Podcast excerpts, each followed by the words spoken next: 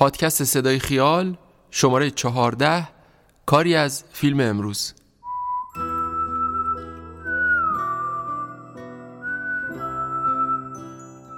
من دامون هستم، قنبرزاده، و این بار صدای ما رو از حوالی خیابان حافظ، کوچه سام سابق میشنوید. سلام. گروه صنعتی رزکو با 55 سال سابقه درخشان، طراح، مشاور و مجری دکوراسیون و مبلمان سالن‌های سینما، آمفی‌تئاترها، هتل‌ها و تجهیزات اداری افتخار داره که اجرای بیش از 2700 پروژه داخلی و بین‌المللی رو به سرانجام رسونده. رزکو نامی آشناست در صنعت سینما که محصولاتش به زیبایی و راحتی و کیفیت و دوام مشهور هستند. گروه صنعتی رزکو حامی مالی این شماره ما هستند که ازشون ممنونیم.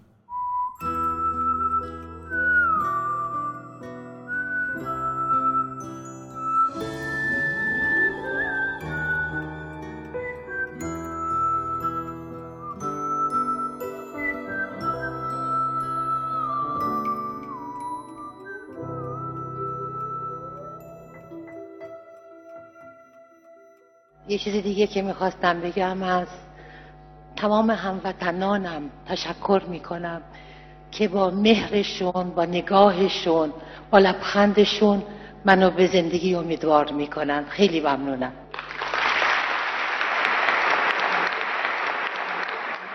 در شماره 14 پادکست صدای خیال رفتیم سراغ هنرمندی مهم و دوست داشتنی که گذشته جالب و پرفراز و نشیبی داشت و برای رسوندن خودش به صحنه‌ها تلاش فراوانی کرد. هنرمندی که همراه با همسرش تبدیل شدن به یکی از قطب‌های تئاتر ایران، بانویی که با اون صدای خاص و شنیدنی و دلنشین برای خیلی از ماها یادآور فیلم‌ها و سریال‌های مهمی بود. کسی که می‌خواست دزدمونای صحنه باشه. این بار رفتیم به محضر هما روستا. 4 مهر 1323 به دنیا اومد. پدرش رضا روستا از مبارزای کمونیست، مخالف رژیم و از رهبرای حزب توده بود. مردی ماجراجو. مادرش هم اسمش بود فاطمه رزمگاه. زمان ازدواج رضا روستا 40 سالش بود و فاطمه رزمگاه حدوداً 14 سال داشت و توی کلاس 6 ابتدایی تحصیل میکرد. رضا روستا املاک و مستغلات زیادی توی رشت، شهر محل تولدش، داشت.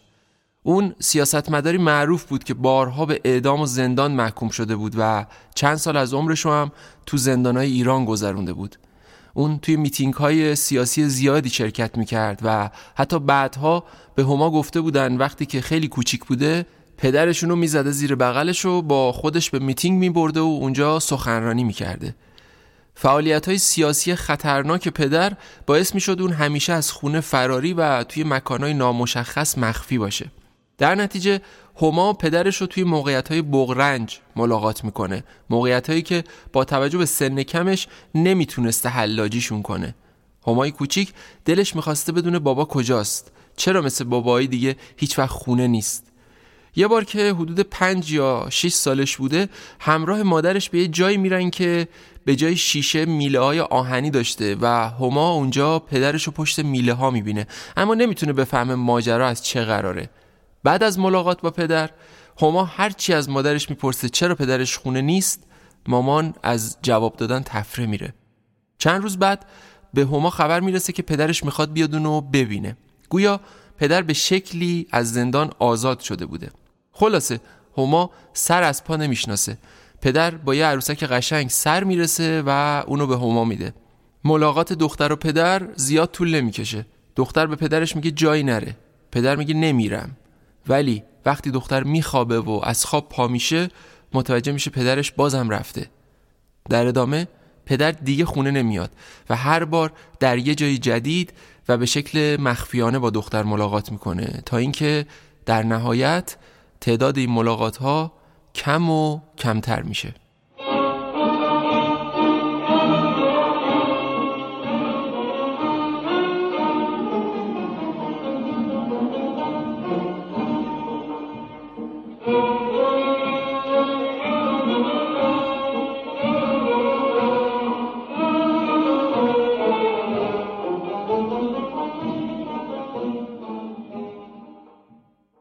یه روز که داشته با مادرش توی خیابون لاله‌زار قدم میزده، میشنوه که یه روزنامه فروش فریاد میزنه فوق‌العاده فوق‌العاده، محکومیت رضا روستا به اعدام، یک قرون روزنامه. دختر کوچیک اسم پدر رو میشنوه اما معنای اعدام رو نمیفهمه. از مادرش میپرسه مامان رضا روستا بابای منه مگه نه؟ مامان هم که خیلی منقلب به نظر میرسید هما رو بغل میکنه و از اونجا دور میشه. هما از مادر معنی اعدام رو میپرسه اما مادر بهش جوابی نمیده. این کلمه توی ذهن همای کوچیک هک میشه تا اینکه یکم بعد از دختر همسایه که چند سال از خودش بزرگتر بود معناشو میپرسه. دختر میگه همونجا واسه تا بره از پدرش معنای این کلمه رو بپرسه. هما توی سرما منتظر جواب دوستش میمونه. دوستش که بر میگرده و تعریف میکنه که اعدام یعنی چی و چجوری اتفاق میفته. تازه اینجاست که همای 4-5 ساله با واقعیت ترسناکی توی زندگیش مواجه میشه. واقعیتی که انگار از خواب و خیال بیرونش میاره. اون با ترس و لرز برمیگرده پیش مادرش و بهش میگه که معنای اعدام رو فهمیده. به مادر التماس میکنه که نذار بابا رو اعدام کنن. مادر بهش میگه خیالت راحت باشه. بابات فرار کرده و نباید پیداش کنن. از اینجا به بعد هما دیگه پدر رو ملاقات نمیکنه تا اینکه مدتی بعد یه روز سر ظهر دوباره سر کله پدر پیدا میشه که با عجله خودشو به دختر رسونده بوده. همای کوچولو متوجه تغییر قیافه پدر میشه، گویا ریش گذاشته بوده. پدر که خیلی غمگین به نظر میرسیده به هما میگه هما جون من دارم میرم به سفر مسکو، باید قول بدی به کسی نگی که من کجا هستم، اگه بگی باباتو میکشن، هر کسی ازت پرسید بابات کجاست بگو رفته رشت. هما جون قول بده که هر وقت عقبت فرستادم بیای پیش من، بابا خیلی تو رو دوست داره و بدون تو نمیتونه زندگی کنه. هما که به گریه افتاده بوده قول میده. دقایقی بعد پدر به هما میگه میره براش نخودچی کشمیش بخره. هما هرچی منتظر میشه پدر دیگه بر نمیگرده. مدتی بعد که چند تا مرد اومده بودن خونه رو تفتیش کنن، از همای کوچیک مکان پدرش رو میپرسن و هما به اونا جواب میده که پدرش رفته رشت.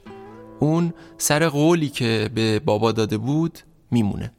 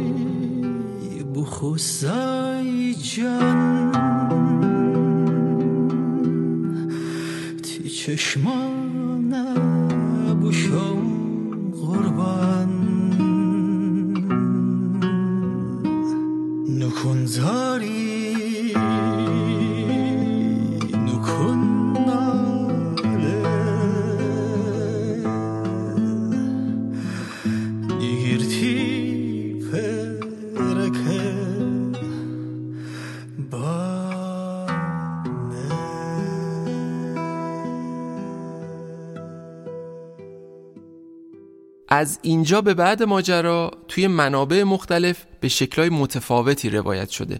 مثلا یه مصاحبه قدیمی توی زن روز سال 49 با هما روستا پیدا کردم که اونجا درباره شکل سفر هما به مسکو کمی اغراق شده و برای جلب مخاطب به اصطلاح پیازداغ ماجرا رو زیاد کردن. در واقع انتشار خاطره‌های هما روستا از سال‌های غربت تو کشورهای کمونیستی جدا از جذابیت ژورنالیستی برای خواننده‌های اون مجله پرطرفدار، یه خاصیت مستقیم سیاسی برای نظام هم داشت تا مخاطبا از سرگذشت کسایی که به فرقه‌های به اصطلاح زاله گرایش پیدا می‌کنن و به بیگانه‌ها پناه می‌برن عبرت بگیرن. در واقع انتشار خاطره‌های هما روستا تو مجله‌ای مثل زن روز یه بمب ژورنالیستی برای اون زمان حساب می‌شده. ضمن اینکه سن و سال کم هما باعث می شده وقایع رو جور دیگه‌ای ببینه و در نتیجه سالها بعد وقتی میخواد این داستان رو روایت کنه طبعاً با حفره‌هایی همراهه. این چیزی که الان میخوام تعریف کنم تقریباً به واقعیت نزدیک‌تره. به قول معروف یه بار برای همیشه میخوایم تکلیفمونو با سفر پرماجرای هما به مسکو و دیدارش با پدر روشن کنیم. خب الان هما 5 سالشه. هیچ کس نباید بفهمه اون دختر رضا روستاست. به همین دلیل با وجود مخالفت مادر اما به اصرار برادر و خواهر رضا روستا هما مدتی به یه پانسیون شبانه روزی میره تا رد گم کنه. یعنی قرار بوده یه جوری نشون بدن که این دختر بچه رضا روستا نیست. خود هما روستا سالها بعد توی مصاحبه‌ای گفت که اونجا بچه‌ها تئاتر کودکانه بازی می‌کردن و اولین نقش زندگیش همونجا شکل گرفت. شنل قرمزی که قرار از راه جنگل به دیدار مادر بزرگش بره و تصور می‌کنه همه چیز زیبا و دوست داشتنیه، اما خبر نداره که گرگی درنده انتظارشو میکشه. جالب اینجا بود که هما کوچولو تو نقش شنل قرمزی هیچ وقت سبد سیبا رو به دست مادر بزرگ نمیرسونه، چون خودش بین راه روی صحنه سیبا رو گاز میزنه و تماشاگرها رو به خنده وادار میکنه. خودش میگه از همون 5 سالگی فهمیدم دوست دارم بازیگر بشم.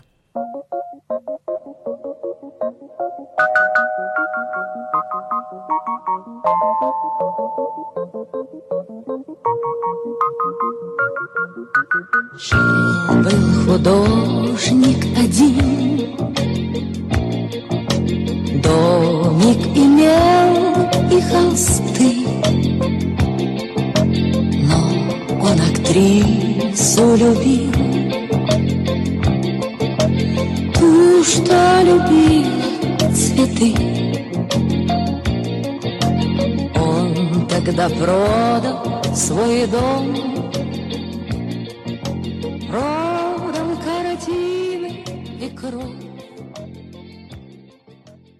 سال 1326 پدر به مسکو میره تا زندگی و فعالیت‌های سیاسیشو اونجا ادامه بده. هما چند سالی رو بدون حضور پدر بزرگ میشه. به بازی‌های کودکانش ادامه میده. تو دنیای خیالی خودش سیر میکنه و بدون اینکه خبر داشته باشه پدرش توی چه دنیایی داره زندگی میکنه، تخیل و احساسات خودشو پرورش میده. اما از اون طرف پدر به شدت در این فکر بوده که هما رو بیاره پیش خودش و برای همین یه برنامه ریزی درست و حسابی کرده بوده. وقتی هما 5-6 سالش بوده مقدمات سفر به مسکو فراهم میشه. توی این مدت پدر مستقیما برای هما نامه نمی نوشت، بلکه برای برادر و خواهرش می نوشت و اونا این نامه ها رو برای هما می خوندن که پدر توشون تأکید کرده بود حتما دختر رو پیش خودش خواهد آورد. به هر حال این قول عملی میشه. هما که مدتی برای رد گم کنی توی پانسیون بوده، یه روز عمه‌شون رو از پانسیون بیرون میاره و میبره خونه خودش. بعد مادرم به اونا میپیونده. اینجا مشخص میشه همه چیز برای سفر هما آماده است. چند تا مرد و زن توی خونه عمه حضور داشتن که هما اونا رو نمیشناخت. اونا بهش میگن نمیتونه به اسم هما روستا از کشور خارج بشه، چون اگه پلیس بفهمه که دختر رضا روستاست، هما کوچولو رو به عنوان گروگان نگه می‌دارن تا از این طریق پدر رو به ایران برگردونن. پدرم اگه برمیگشت اعدام بود و حتی احتمال کشته شدن خود هما هم وجود داشت. هما که دیگه معنای اعدام رو فهمیده بود، این حرفا رو که شنید ترس به جونش افتاد. اونا اصرار داشتن که باید فامیلیشو عوض کنه و بذاره هما جواهری و با خانواده‌ای به نام جواهری به عنوان دخترشون سوار هواپیما بشه. اون آدمای ناشناس سعی کردن هما رو تبدیل کنن به یه شخص دیگه. یه شب کامل باهاش تمرین کردن تا اون بتونه یاد بگیره وقتی کسی هما جواهری صداش میکنه جواب بده و وقتی کسی هما روستا صداش زد خودشو بزنه به اون راه. هما به عشق پدر کم کم تبدیل شد به هما جواهری. در واقع انگار عشقش به بازی کردن با این ماجرا شکل جدی‌تری به خودش گرفته بود. اون بعد از نقش شنل قرمزی حالا باید یه نقش جدی بازی میکرد و اون مردا و زنای ناشناس عین یه کارگردان حرفه‌ای اونو برای این نقش آماده میکردن.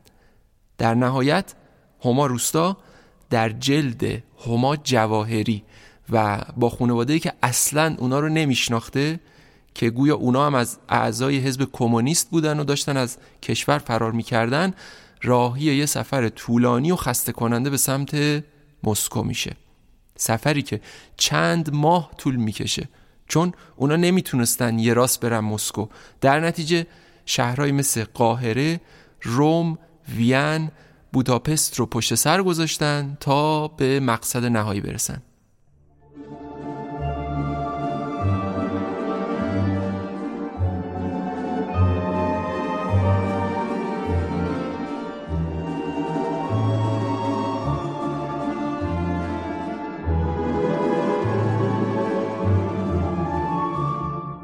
Осенние листья шумят и шумят в саду, знакомой тропою я рядом с тобой иду, и счастлив лишь тот, в ком сердце поет, с кем рядом подруга идет.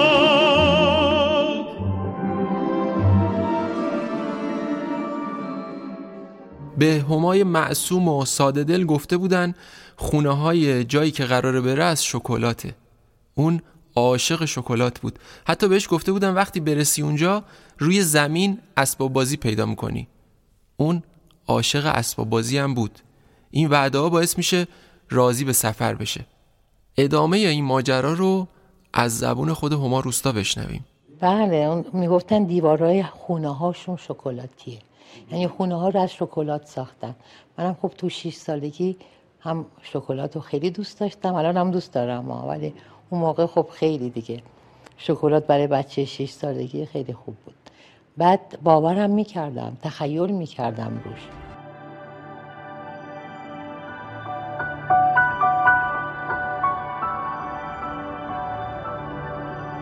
بعد پدرم قرار بود بیاد استقبالم، بعد که ندیدمش خیلی بهم برخورد، چون پدرم هم که ناخوش شده بود. خلاصه ماجرای دیگه ای داشت. من فقط ول کردم، همه رو دویدم طرف اولین دیواری که میدیدم تو فرودگاه. بعد هر چی با دستم اینجوری میکردم که شاید اون پشت اینا شکلات قایم شده باشه. دیدم شکلاتی نیست، زدم زیر گریه.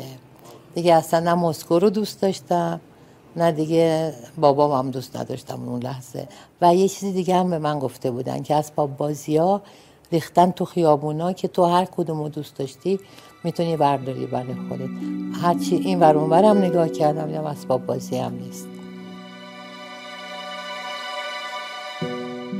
هما در مسکو موند.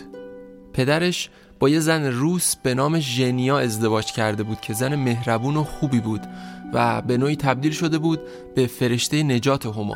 2 بچه هم داشت به نامای ایرانا و مارینا. اونا تو فضای چخوفی روسیه خانواده شاد محسوب می شدن. ایرانا و مارینا برای هما تبدیل شده بودن به خواهرای واقعی و ژنیا شبیه یه مادر واقعی می موند. هما کم کم زبون روسی رو هم یاد گرفت، اما رضا روستا تلاش میکرد فرهنگ ایرانی رو توی اون خونه رواج بده. به عنوان مثال یکی از کارهایی که میکرد این بود که برای بچه‌ها آهنگای بنان رو پخش میکرد، چون خودش به بنان خیلی علاقه داشت. به هر حال هما زندگیشو با خانواده جدید توی مسکو ادامه میده، اما خیالهای قدیمی خودش درباره بازیگری رو فراموش نمیکنه و اونو گوشه ذهنش نگه میداره.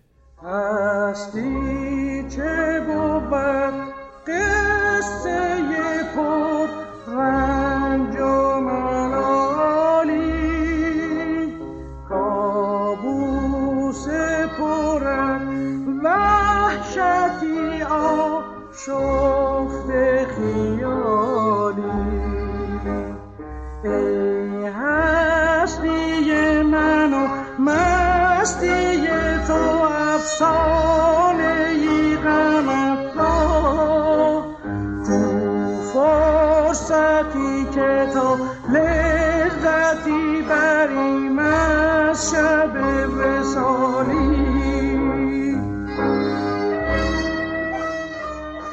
هما تا 18 سالگی توی مسکو میمونه. اون در کنار خواهراش و نامادریش که در واقع عین مادر براش مهربون بوده بزرگ میشه. دیپلم رو که میگیره خانواده تصمیم میگیرن کوچ کنن آلمان، برلین شرقی. طبعا هما هم میره. اونجا هم به تئاتر رفتن و پرورش روح هنریش ادامه میده. خودش یه خاطره جالب تعریف میکنه که باعث تغییر مسیر زندگیش شده. پدرم خب دوست نداشت و میگفت تو باید برگردی ایران و ایران الان با کار تو هیچ کاری تو نمیتونی بکنی، بیا یه کاری بکن که مفید باشی برای مردمت، برای مملکتت، جامعت، از این شعارها. شیمی عالی، بعد از شیمی عالی 1 سال خوندم. بعد یه روزی توی لابراتوار داشتیم یه آنالیزی میکردیم، یه آزمایشی انجام میدادیم. باید با پیپت من یه سم خیلی خطرناکی رو قاطی میکردم با یه چیزی دیگه.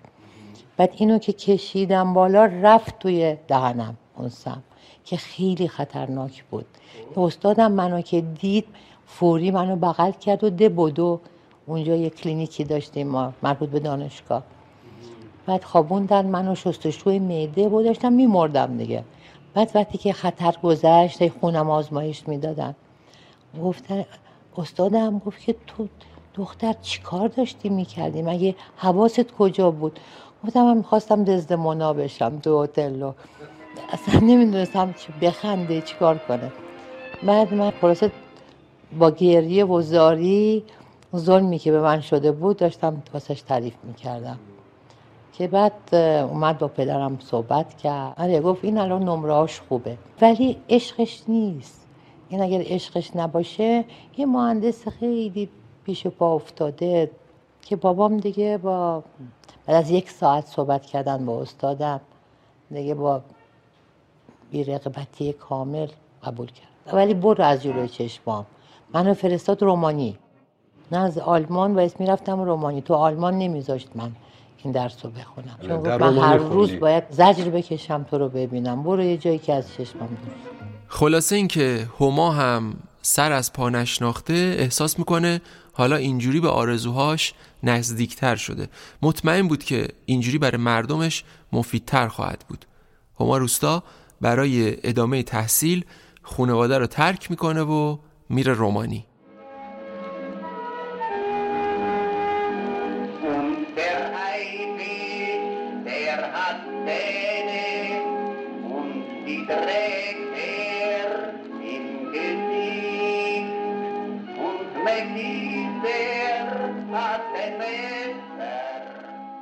چهار سال در رومانی تئاتر میخونه. اونجا تئاتر رو خیلی جدی میگرفتن. هما نمیخواست زمان رو از دست بده. چون رومانیایی بلد نبود اول باید 1 سال زبان میخوند، بعد توی کلاسای تئاتر مینشست. اما هما برای اینکه وقتش رو هدر نده اصرار داشت همزمان با خوندن زبان سر کلاسا هم بشینه. استاداش میپذیرن و هما که بدجوری برای کاری که میخواسته بکنه مشتاق بوده تمام تلاشش رو میکنه که هم زبان و هم تئاتر رو همزمان پیش ببره که میبره. خلاصه با وجودی که گاهی همکلاسیاش به خاطر بلد نبودن زبان سر به سرش میذاشتن، اما اون یواش یواش رومانیایی رو یاد میگیره و در عین حال وقتی ترم به پایان میرسه برای امتحان نهایی یه مونولوگ طولانی رو به خوبی اجرا میکنه که همین موضوع باعث قبولیش میشه. اون به هر حال لیسانسش رو میگیره. حالا دیگه پدر راضی شده بود هما توی همون رشته‌ای که همیشه دوست داشت باقی بمونه. بهش میگفت مهم اینه که خوشحال باشی و هما خوشحال بود. اما این خوشحالی دعوامی پیدا نکرد، چون مدتی بعد پدر فوت میکنه و هما ناچار میشه بره آلمان پیش خانواده‌اش. قرار بود اونجا کارشو شروع کنه. حتی یکی از دوستان پدرش نقشی توی تئاتر براش دست و پا میکنه، اما چون عضو سندیکای بازیگران نبوده گویا بازیگرای دیگه از این قضیه شکایت میکنن و اینجوری میشه که کار تئاتر هما توی آلمان به سرانجام نمیرسه. از زمانی که هما از مادرش جدا شده بود و به مسکو سفر کرده بود 20 سال گذشته بود و یه روز هما روستا تصمیم میگیره برگرده ایران. اون موقع سال 49 بود. خودش میگه واقعا نمیدونم دلیل این کارم چی بود. شاید یه دلیلش برمیگشت به فوت پدرم. دلیل دیگهش شاید کشش درونیم به ایران بود. به هر حال دیدار پرشور مادر و دختر بعد از 20 سال توی فرودگاه تهران اتفاق میفته.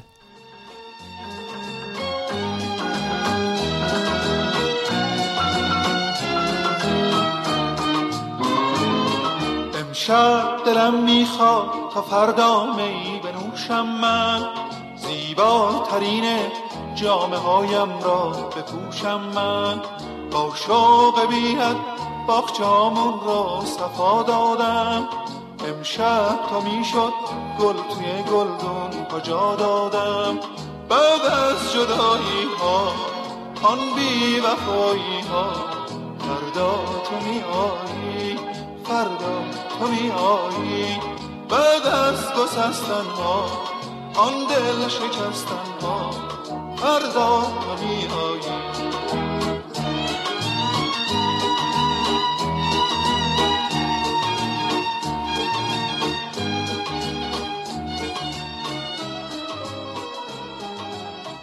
حضورش توی ایران در ابتدا سخت پیش میره، چون فارسی رو خوب بلد نبود و نمیتونست با دیگران ارتباط بگیره. از طرف دیگه با روحیات ایرانی‌ها هم آشنا نبود و مثل اونا اهل پچپچ کردن و تعارف و این قبیل کارها نبود.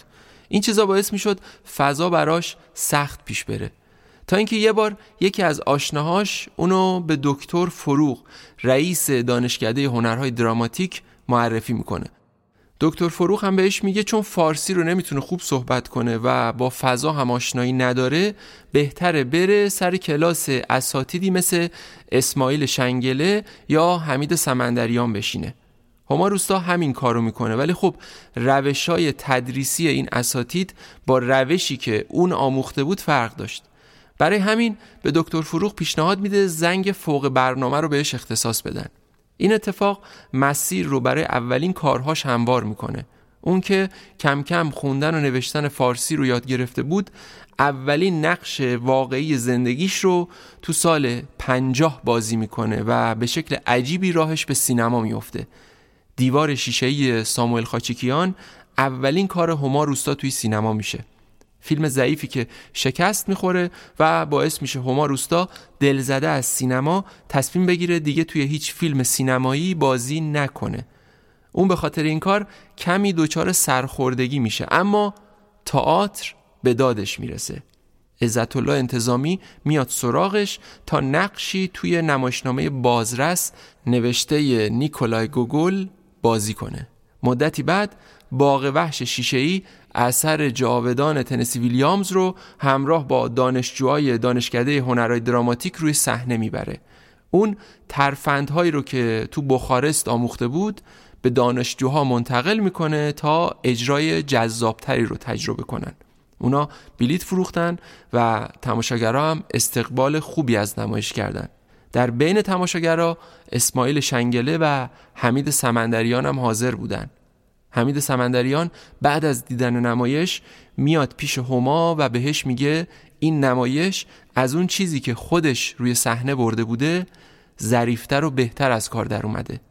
این قدم‌های اولیه برای تشکیل یه زندگی عاشقانه بود.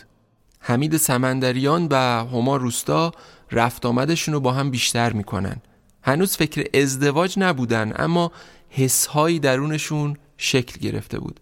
حضورشون توی جشن هنر شیراز هم باعث شده بود پیونداشون عمیق‌تر بشه. البته حمید چندان اهل ازدواج نبود و معتقد بود ازدواج عشق رو از بین میبره، اما انگار نمیتونست از هما دست بکشه. سختگیری خانواده هما درباره دخترشون، رفت آمداش، نشست و برخاستاش باعث شد حمید برای رسیدن به هما بعد از 2-3 روز فکر کردن چاره رو در این ببینه که بیاد خواستگاری. در نهایت 7-8 ماه بعد از دیدارای اولیه، عشق به یه ازدواج عاشقانه ختم میشه. ازدواجی که حمید و هما رو بیش از پیش و تا آخر عمر به هم وصل میکنه.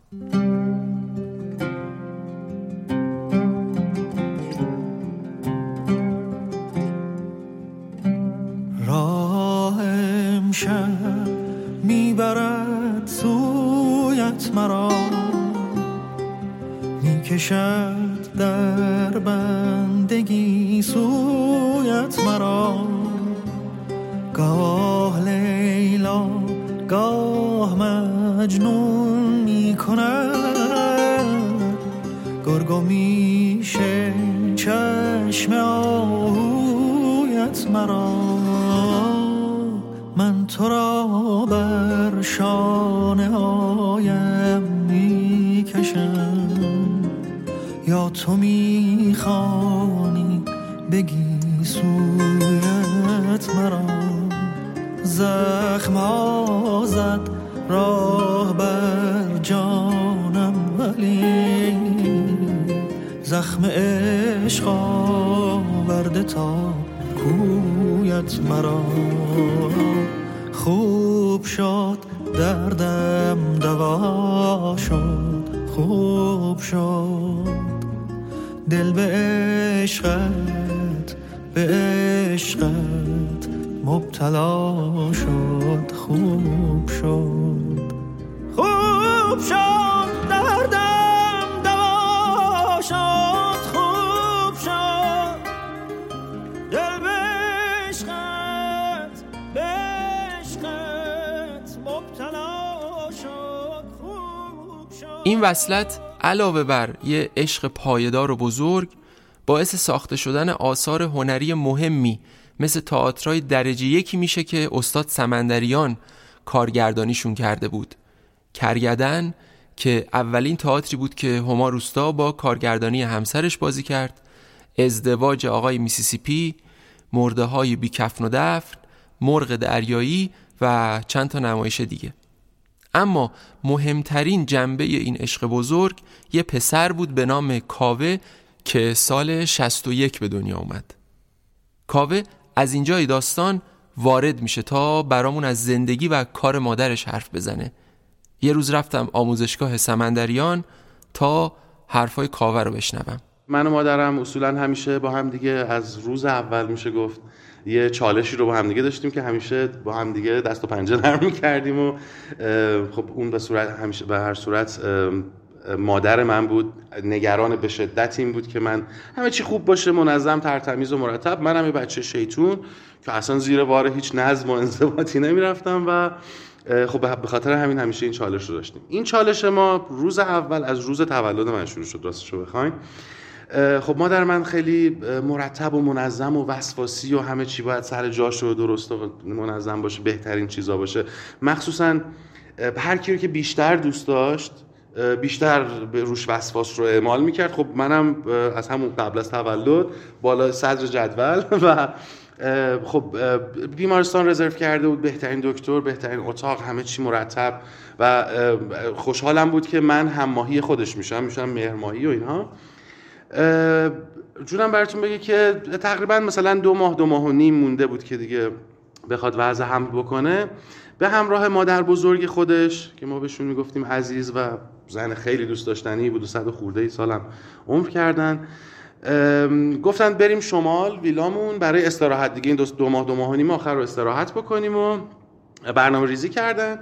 پدرم این دو عزیز رو میرسونه دریا کنار ویلای ما، خودش برمیگرده تهران که حالا به کار و کلاس ها و اینها برسه. به محض این ماجرا یهو من میگم من میخوام بیام و این اولین مخالفتی بود که من با مادرم داشتم و جوری بود که خب نه ماشین داشتن، نه جایی بود، نه اصلا وسط جاده فلان، که مادر بزرگ مادر من میفته توی این محل که آقا کی ماشین داره. 10 شب بالاخره یکی رو پیدا میکنن و من نرسیده به بابلسر توی یکی از این درمونگاه ها دیگه میگن داره میاد. میرسیم اونجا که مادر من گریه میکرده که من بچه‌مو اینجا به دنیا نمیارم، اصلا من نمیتونم، مثلا چرا اینجا، چون اونور مثلا چیز بوده، دامپزشکی بوده، اینور مثلا یه درمونگاه خیلی داغون پیزوریه چیز. و میگم آقا اومد بچت اومد و میگیرن تحویل میدن که زنگ میزنن. پدر من به همراه آقای حمید لبخنده که من همیشه بهشون میگفتم عمو، دوتایی پا میشن میان شمال دنبال ما و میگن خب این بچه‌تون رو تحویل بگیرین و پا میشیم میام تهران. این میشه اولین خاطره‌ای که در اصل حالا بر من تعریف کردم ولی من از مادرم میتونم داشته باشم و این شروع ماجراهای ما. قبل اینکه وارد کارهای تئاتر و سینما و تلویزیون هما روستا بشیم، یه داستان جالبم بگم خیلی کوتاه و مختصر. اوایل انقلاب کارا گره میخوره. فضای تئاتر و نمایش عوض میشه، در حدی که به عنوان مثال گروه‌های تندرو انقلابی می اومدن صحنه تئاتر رو با آب شستشو میدادن، چون اعتقاد داشتن صحنه نجسه. اون موقع هما روستا توی اداره تئاتر کار میکرد. بهش میگفتن باید نمایشنامه‌های ایدئولوژیک بازی کنه. طبعا روستا نمیتونست، قبول نمیکرد. حمید سمندریان رو هم به شکل دیگه اذیت میکردن. مثلا بهش میگفتن باید آلبومی از خانمایی که توی تئاتر کار میکنن درست کنی بدی به ما. این حرفا و رفتارا به اونا بر میخورد. کار به جایی رسید که استاد سمندریان به خاطر انقلاب فرهنگی از دانشگاه بیرون اومد. حالا همه چیز برای این زوج عاشق سخت شده بود. دیگه نمیتونستن کاری بکنن، خونه نشین شده بودن. اما یهو فکری به ذهنشون رسید. باز کردن رستوران توی طبقه زیرین آپارتمانی که زندگی میکردن. رستوران راه میفته و همه دست به دست هم میدن. مادر هما غذا درست میکرد، احمد آقالو گارسون بود، حمید لبخنده مدیر داخلی بود. حمید سمندریان هم پشت دخل مینشست و هما روستا هم ظرف و ظروف میشست. این شکلی رستوران راه افتاد و بوی غذا توی خیابون پیچید. مشتریا از همون روز اول صندلیا رو پر کردن. ناگفته نمونه که این کار یه جنبه اعتراضی هم داشت. قرار بود یه نماد اعتراضی باشه نسبت به هنرمندایی که از کار بیکار شده بودن. حدود یه سال این رستوران برپا بود تا کم کم زمانی که اون جلوه اعتراضیش دیگه کم رنگ شد، رستوران هم برچیده شد.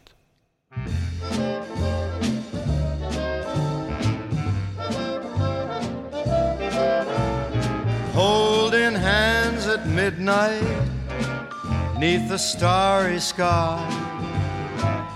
Nice work if you can get it, and you can get it if you try. Strolling with the one girl, sigh and sigh after sigh. Nice work if you can get it, and you can get it if you try. Just imagine someone waiting at the cottage door, where two hearts become one. Who could ask for anything more? گفتم که هما روستا کارش توی سینما رو با ساموئل خاچکیان و فیلم دیوار شیشه‌ای شروع کرد که موفق نبود. اون دیگه تا سالها بعد به سمت سینما نیومد، تا اینکه رسیدیم به سال 65 و گزارش یک قتل محمدعلی نجفی. روستا به دلیل جو حاکم بر جامعه اون زمان و بلایی که سرش آورده بودن، که فقط یه بخش کوچیکیشو من تعریف کردم، میترسید توی فضای سینما ظاهر بشه. اما به هر حال کم کم ترسش ریخت و اولین فیلم سینمایی بعد انقلابش رو هم بازی کرد که فیلم شعاری و خسته کننده عذاب در اومد که هما روستا در اون نقش زنی رو بازی میکرد بزرگتر از سن و سال واقعیش. صدای جذاب خودش هم توی فیلم شنیده نمیشد و دوبله بود. به هر حال فیلم مهمی توی کارنامه هما روستا از کار در نیامد تا سال بعدش، یعنی سال 66 که پرنده کوچک خوشبختی پوران درخشنده جایگاه روستا رو توی سینما تثبیت کرد. فیلمی که یادمه اون سالا توی سالن‌های شلوغ نمایش داده میشد و در زمان خودش بسیار جالب توجه به نظر می رسید. روستا برای این فیلم نامزد لوح زرین بهترین بازیگر زن از 6th جشنواره فیلم فجر شد. همه چیز رو از ذهن دور کن. ببین کجا تو این جمله رو دیدی؟ تو میتونی بنویسی. من اشتباه نکردم. خواهش میکنم دقت کن. تو میتونی بنویسی. من اشتباه نکردم. تو میتونی. خواهش میکنم دقت کن. بنویس. مادر من بعد از این که من به دنیا اومدم، حالا 1-2 سال که اینجوری گذشت و بعد هم که کارهای سینما و تئاتر و اینها شروع شد، به خاطر اینکه از من مراقبت کنه تقریبا 5 سال کار نکرد و خونه بود و مادری کرد و اینها.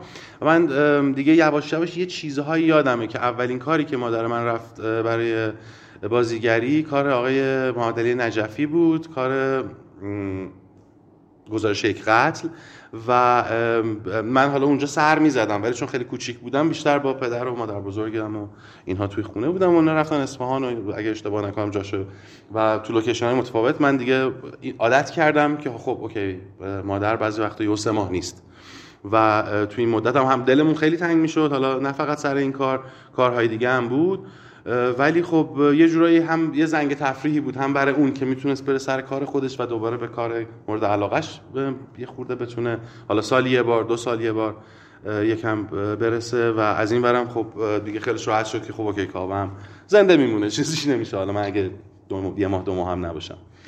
و رابطه ما میگم خب من از بچگی هیچ وقت نمیفهمیدم که خب این آقای سمندریان کیه، خانم روستا، هما روستا بازیگری چیه. برای من رابطه پدر و پسری، مادر و پسری و این به این صورت بود. خب حالا پدر من خیلی روی اولا که صبح تا شب سر کلاس‌ها و اینها بود، بیشتر بیرون از خونه بود، من و مادرم بودیم و خب وظیفه تربیت من هم به عهده مادرم بود. به خاطر همین خب من و مادرم دعوا می‌کردیم، بحث با هم دیگه می‌کردیم. خب من خیلی هم شیطون بودم، یعنی انقدر آتیش می‌سوزوندم که نه آتیش بعد، یعنی نه اینکه بچه‌ای باشم که مثلا مریض باشه برای اجاره آتیش بزنه خرابکاری کنه، ولی شیطونی میکردم دیگه، همش بدو همش بریم بازی کنیم تو حیاط نمون با بچه‌ها، سر دست بچه‌ها شیطونا بودم.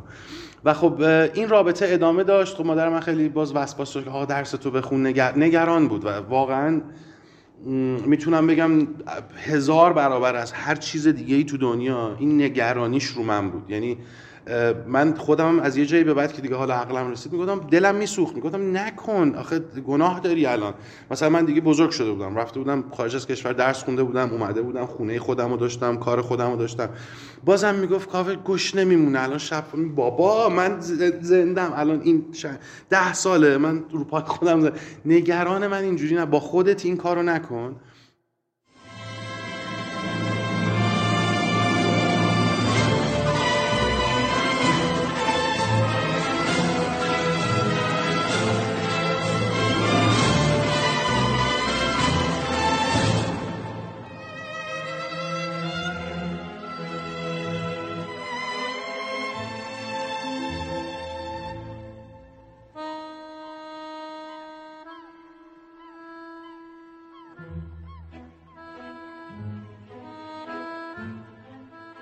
سال 68 حمید سمندریان تنها فیلم سینمایی کارنامش رو میسازه، تمام وسوسه های زمین. یکی از نقش های اصلی رو هما روستا بازی میکنه و بابتش نامزد سیمرغ بلورین بهترین بازیگر زن در 8مین جشنواره فیلم فجر میشه. من فکر میکنم به زودی باید از این خونه برم، اینجا برای من جای مناسبی نیست، باید به فکر یک درمونگاه باشم. مطبت آبرومند نیست؟ پدرم آخرین تلاش خودشو برای تو کرد. درست به همین دلیل. من نمیخوام با روی مردی که سالها با شرافت زندگی کرده بازی کنم. منظورت چیه؟ الان دور تا دور ما تو تمام این خونه ها راجع به من و تو صحبت میکنن. برات مهمه؟ همه مردم میدونن من تو خونه زندگی میکنم که یک زن جوون هست. نمیخوام با حیثیت پیر مرد بازی کنم. صدای پشپچ این مردم از صبح تا شب تو گوش منه. اون وقتی که همینطور ول کردی و رفتی با حیثیت کسی بازی نکردی؟ همه منو شیرینی خورده تو میدونستند، بعد مادرم باراد رو به من تحمیل کرد.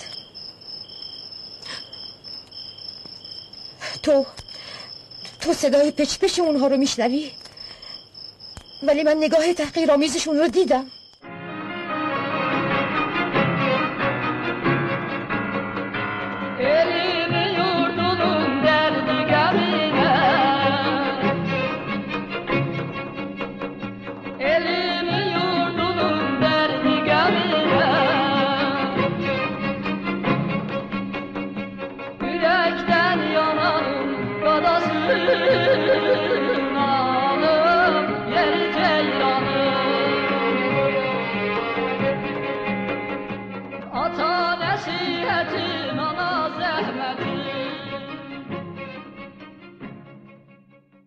سال 69 هما روستا توی فیلم ملک خاتون ساخته حسن محمدزاده بازی کرد که کمتر کسی اسم این فیلمو شنیده.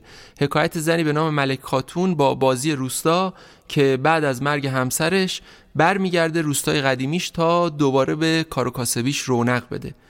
توی این فیلم که دوبله شده هم است، ملک خاتون یه شیرزنه که قرار آستین بالا بزنه و شرایط وخیم و سخت زندگیشو به حالت عادی برگردونه. چهره مصمم روستا برای ایفای نقش مناسب بود و همین باعث شد توی یه جشنواره به نام جشنواره هنری ادبی روستا جایزه بهترین بازیگر زن رو بگیره. هر کاری یه فوت فن نمی‌طلبه. بابای خدا بیامرز فوت فن این کارو بلد. خودت که میدونی منم از فوت و فنش بیخبر نیستم. زنمو ترلان، تو که یادت هست، تو یه چیزی بگو. گیرم که بی خبر نباشی، گیرم مثل ناروز خبره این کار باشی. تازه کو پشم، کو نخ، جنسا همه پنبه‌ای شدن. رنگ جوهری طرفدار داره، نه رنگ ناروز. پشم و نخ داریم والا عمو جان، ولی همت نداریم. سال 70 مسافران بهرام بیضایی و اون دیالوگ شوکه کننده اوایل فیلم از زبون هما روستا. ما میریم تهران برای عروسی خواهر کوچیک‌ترم. ما به تهران نمیرسیم، ما همگی میمیریم.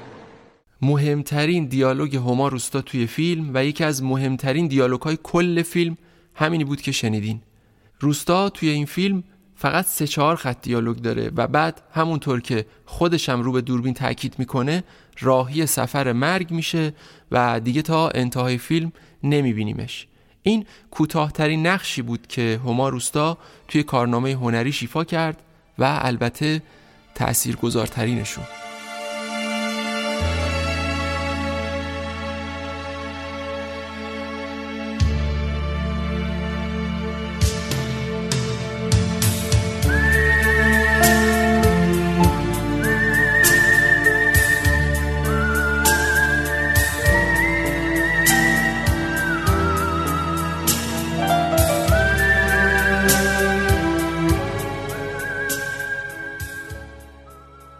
سال 71 ابراهیم حاتمی کیا از کرخه تا راین رو ساخت.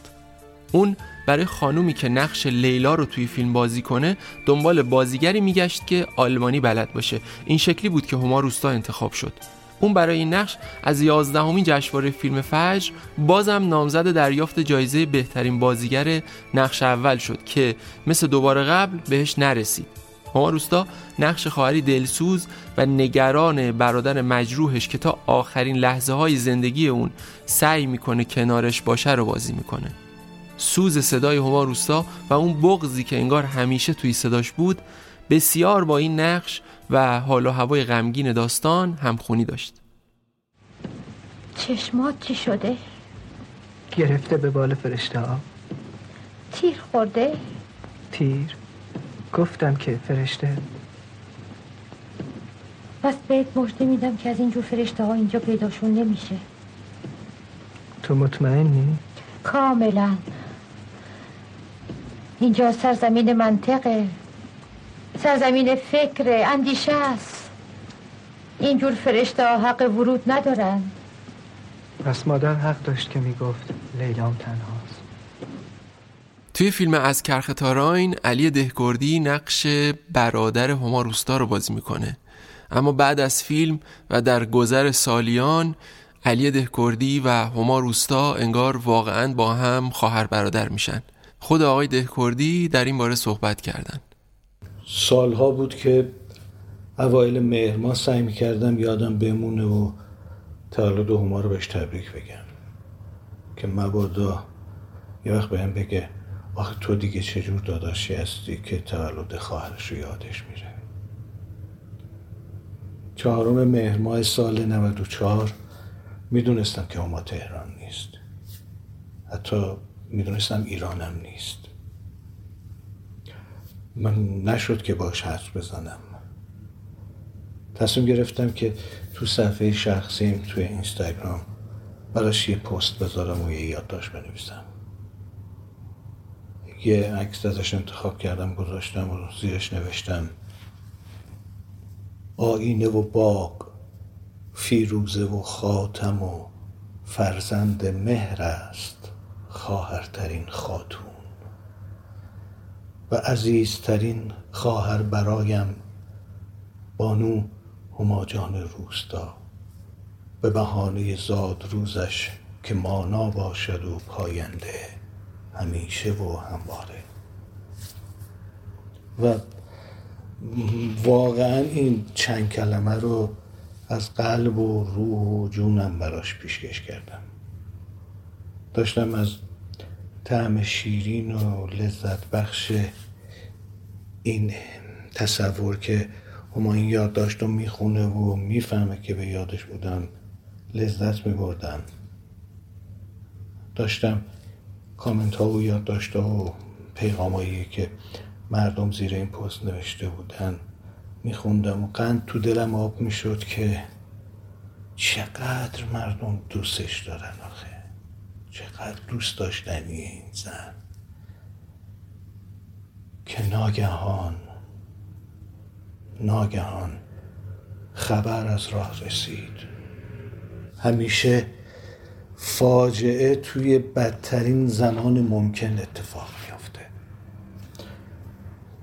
نمیدونم ولی فقط یادمه که نشسته بودم، سرم بین دوتا دستام گرفته بودم و صدای موسیقی از کرخ تار راین که بین من و هما مشترک بود داشت توی مغزم سوت میزد. برام واقعا باور کردنی نبود، اما واقعیت بیرحمانه رویاهای آدم ها رو تلخ میکنه، محو میکنه.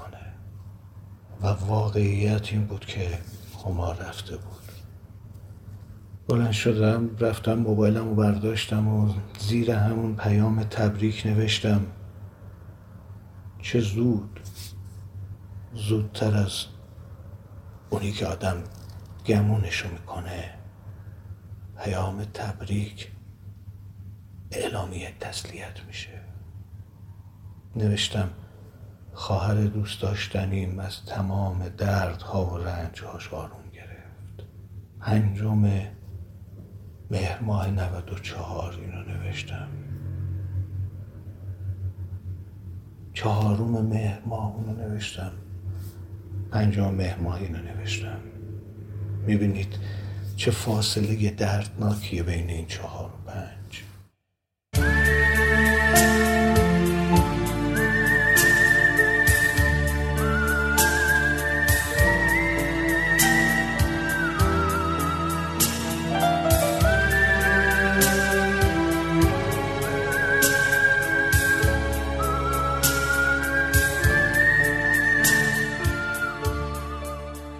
هما روستا فیلم‌های دیگه‌ای هم توی کارنامه داره، مثل دو همسفر ساخته اصغر هاشمی، کودکانی از آب و گل ساخته عطاالله حیاتی یا زن امروز ساخته مجید قاریزاده. اما فیلمی به نام لژیون ساخته سید ضیاءالدین دوری تو سال 77 هم توی کارنامه‌اش هست که حرف چندانی ازش زده نشده، اما نقشش توی این فیلم اونو نامزد دریافت جایزه بهترین بازیگر زن از 3 جشن بزرگ سینمای ایران که به جشن خانه سینما هم معروف شد میکنه. در واقع بازم دستش به جایزه اصلی نمیرسه. هما روستا توی این فیلم با خسرو شکیبایی و دانیال حکیمی هم بازی میشه و نقش بازیگری قدیمی رو بازی میکنه که بعد از سالها به ایران برگشته تا در مراسم مرگ همسر ثروتمند شرکت کنه. اینم باید اضافه کنم که صدای هما روستا توی این فیلم دوبله شده است. صابر کیه؟ من تنهایی میترسم. از چی میترسی؟ از عشق؟ شوخیت گرفته. از چی میترسی؟ از همه چی. از اون خونه، از اون دفترچه سیاه، از اون جوری که فرامک نگاه میکنی. کتی خواهش میکنم به این چیزا فکر نکن، به رولت فکر کن. تو به چی فکر میکنی؟ به کارم. نه، مثل که حواست یه جای دیگه است. آره راستش هنوز به فرزاد فکر میکنم. فرزاد؟ اینو بگی بخون. ببین، من باید اعتراف کنم از یه سری از اطلاعات درباره فرزاد بیخبرم. از این گذشته توی این مملکت یه عده بیدارن و با حکومت مبارزه میکنن، من به عنوان فیلمساز از مرحله پردم. ببین با من ازدواج میکنی؟ میفهمی چی دارم میگم؟ چی؟ پرسیدم با من ازدواج میکنی؟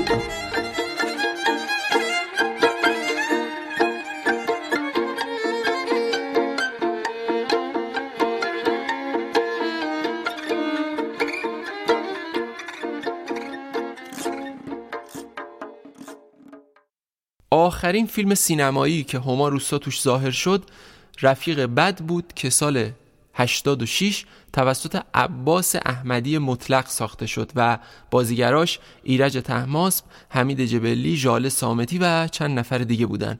روستا تو این فیلم نقش روانپزشک رو بازی کرد. نقشش تو این فیلم اونقدرها جای کار نداشت، ولی به هر حال اون کاری که لازم بود مثل همیشه انجام داد. چه عجب، بالاخره یه نفر به سراغ عزیز دلستنگی اومد. از بستگان شنید؟ نه، من رفیقشم. رفیقش؟ آخرین بار که دیدینش کی بوده؟ چند سالی میشه. خب چرا این همه مدت نیومدید سراغش؟ نشد. حالا چی شده که حالا اومدید سراغش؟ تازه رسیدم، ایران نبودم. حالا میخوام ببینمش. حالا؟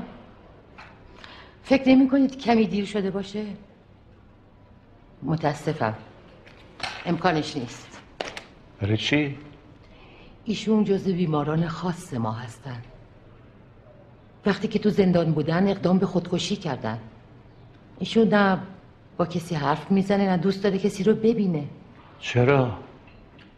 اون یک نوع بیماریه.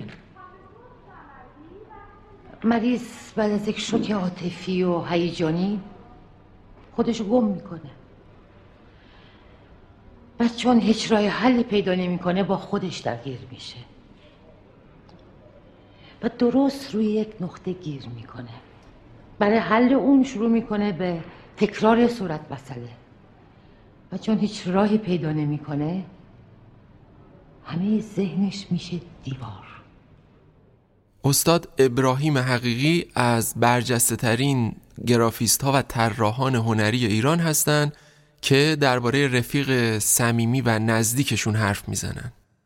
اولین چیزی که همیشه از هما به خاطرم میاد، یعنی اولین خاطر خوشی که به ذهنم میاد وقتی که اسمش میاد، وقتی که برگشته بود ایران و خب دیدارهایی با هم میکردیم به دلیل آشنایی قبلی و دوستی قبلی که من با حمید سمندریان داشتم از سالهای قبلتر، یعنی از سال 50 شروع شده بود. هما کاوه رو به دنیا آورده بود، فرزند او و حمید رو از دانشگاه بعد از انقلاب فرهنگی در حقیقت تسویه کرده بودند و با حمید لبخنده یک رستوران درست کرده بودند در پایین‌های خیابان فلسطین. خاطرم هستش که اونجا من اولین کاری که در حقیقت مشترک با هما انجام دادم، چون حمید سر شلوغ بود، هم حمید سمندری و هم حمید لبخنده، هما در حقیقت بیشتر با من در ارتباط بود برای سفارشات کارهای گرافیک اونجا. تابلوشون رو درست کردم، منو غذا رو، فیش ها رو، نمیدونم فاکتورها رو، همین از این کارهای حساب کتابی که صبحای زود من، چون اون موقع با حمید لبخنده همخانه بودم، حمید 5 صبح هر روز پا میشد میرفت برای خرید گوشت و مرغ و سبزیجات و این چیزها، میرسون به رستوران و مادر هما غذا درست میکرد، حمید سمندریان هم پشت صندوق مینشست که بعدها معلوم شد که بعد از 1 سال که تعطیلش کردم معلوم شد که از بس از دوستاش پول نگرفته بدهی بالا آوردن من در فرصت‌های که داشتم که خب زیاد هم بود، برای اینکه هممون تقریباً بیکار بودیم، دوستان که اونجا کار میکردن به اندازه کافی بودند. کنار حمید لبخندی مثل حسین عاطفی که گارسونی میکرد و خیلی بچه های تئاتر که دور و بر حمید سمندریان میچرخیدن. من تنها کاری که داشتم جلد کتاب درست میکردم برای ناشرها که من رو همچنان میشناختند. اندکی امرار معاشمون میگذشت و پولی در می آوردم. بقیه وقتا هم نقاشی می کردم. هما یک روز گفتش که چه از این نقاشی ها چه خوبه و اینا. یکیشو که اول از همه خرید، گفت دست من خوبه. بعد بقیه هم همه رو گفتش که بیار بزنیم به دیوار رستوران. و خیلی اتفاق زیبایی بود این رفتارش، برای اینکه اونجا هم پایینشون قیمت زده بود و می فروخت که پولشو بعد هر کدومو که میفروخت به دوستاش میداد به من. این خاطره بود تا اینکه این دوستیمون با بزرگ شدن بچه‌ها همچنان ادامه پیدا می‌کرد. سر دوره گچی قفقازی که من طراحی پوستر رو کردم، یکی دیگر از کارهای حمید سمندریان، نمایش پرشوری بود. هما گفتش که بیا یک مستند هم از این اجرا بساز.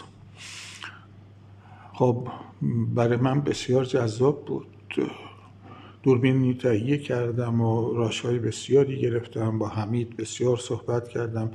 فیلمش موجوده، داره گچی قفقازی با حمید سمندریان، که پشت صحنه ها و تمرین ها و اجرا و اینا رو یک فیلم ازش در اومد، یک فیلم مستند. و اونجا در حقیقت هما تهیه کننده بود و تمام هزینه اون ساختن اون فیلم رو از اجرا متقبل شد. اجرا موفق بود، معلوم بود که ضرر نمیکنه، برای اینکه هر شب پر میرفت و خیلی هم استقبال شده بود. ولی خب هما برای اینکه یادگاری باقی بمونه این هزینه رو کرد و اون فیلم رو ساختیم ما. و بعد از تمام شدنش هنگام اجرا اوژن هم به دعوت کاوه که با همدیگه اینا به هر حال بزرگ شدن جزو سیاهی لشکر، حتی شباب میرفتن بازی میکردن و منم شباب حمید و هما سر میزدم که خیلی جذاب بود برای من. همیشه کنار حمید بودن برای من جذاب بود. فکرهایی که مدام داشت میکرد و نوآوری هایی که میکرد. بعد از تموم شدن اجرا هما پیشنهاد کرد که بچه ها رو برداریم با یکی دو تا از همین دوستان جوانه که توی نمایش بودن، بریم سفر.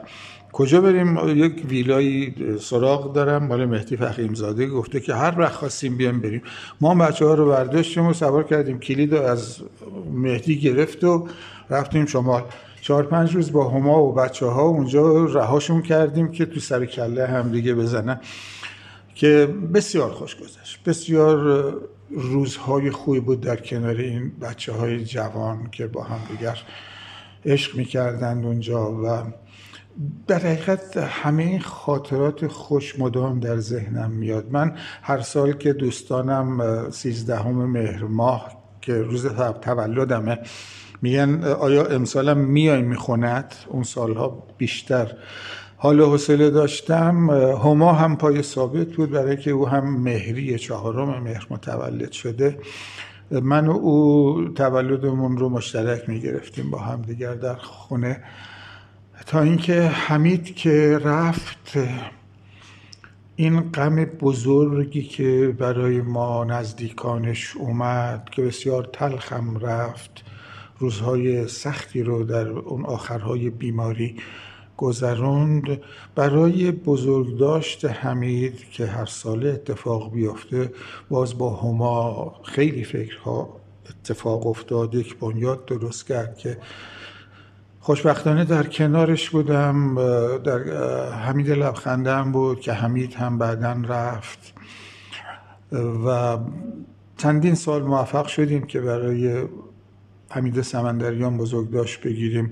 و بعد از رفتن هما همین بزرگداشت تبدیل شد برای هم حمید و هم هما، که باز چند سالی موفق شدیم که اتفاق بیفته با زحمتایی که بیشتر کاوه کشید و حمید لبخنده. بعد از حمید لبخنده این اندکی سخت شد به دلیل بسیاری از شرایط، هم همینطور شرایط خود آموزشگاه که کاوه با پایمردی بسیار همچنان داره حفظش میکنه، خدا حفظش کنه، این کاوه رو و هم آکادمی سمندریان رو که این کلاس ها برقراره. و یاد اون دوتا عزیز همیشه برای من یکی از درخشان ترین خاطره های زندگیم هست و خواهد بود.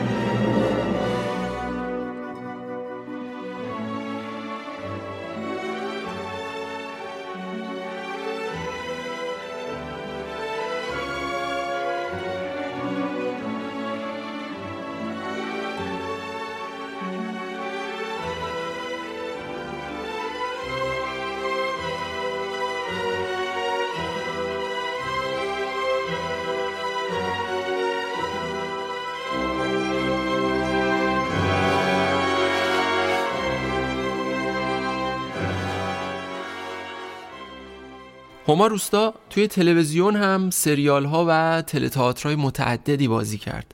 آخرین ستاره شب از منوچهر پور احمد، محاکمه از حسن هدایت، خاک سرخ از ابراهیم حاتمی کیا، با من به مان حمید لبخنده و تئاتر به سوی دمشق حمید سمندریان از جمله اوناست. اما یکی از بهترین و خاطر انگیزترین تئاترهایی که اون سالا از شبکه یک پخش شد و توی ذهنم موند، تئاتر شعبده باز ساخته پروانه مژده بود.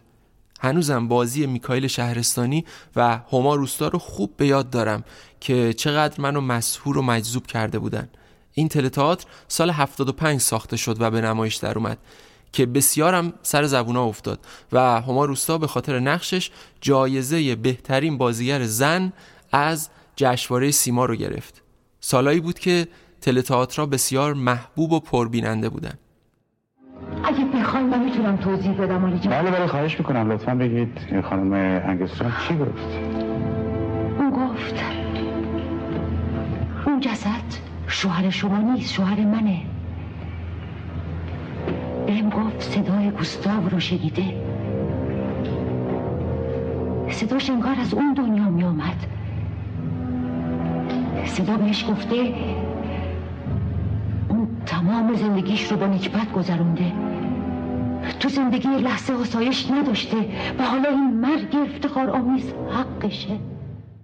خب من خیلی وقتا پیش می اومد، چون هم پدر من کار میکرد 24 ساعت تقریبا، یا درس میداد یا تئاتر کار میکرد، بیشتر درس. هم خب بعضی وقتا پیش می اومد که مادر منم داره کار میکنه، هم بعضی وقتا با هم دیگه شروع میکردن کار کردن.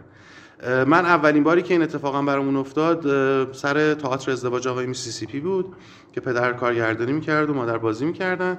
و اولا که 6 ماه که تمرین، کلا من خونه مادر بزرگم اینا بودم، سال اول دبستانم هم بود و مدرسه اونجا میرفتم، مثلا کلا پلو مادر بزرگم تدریس.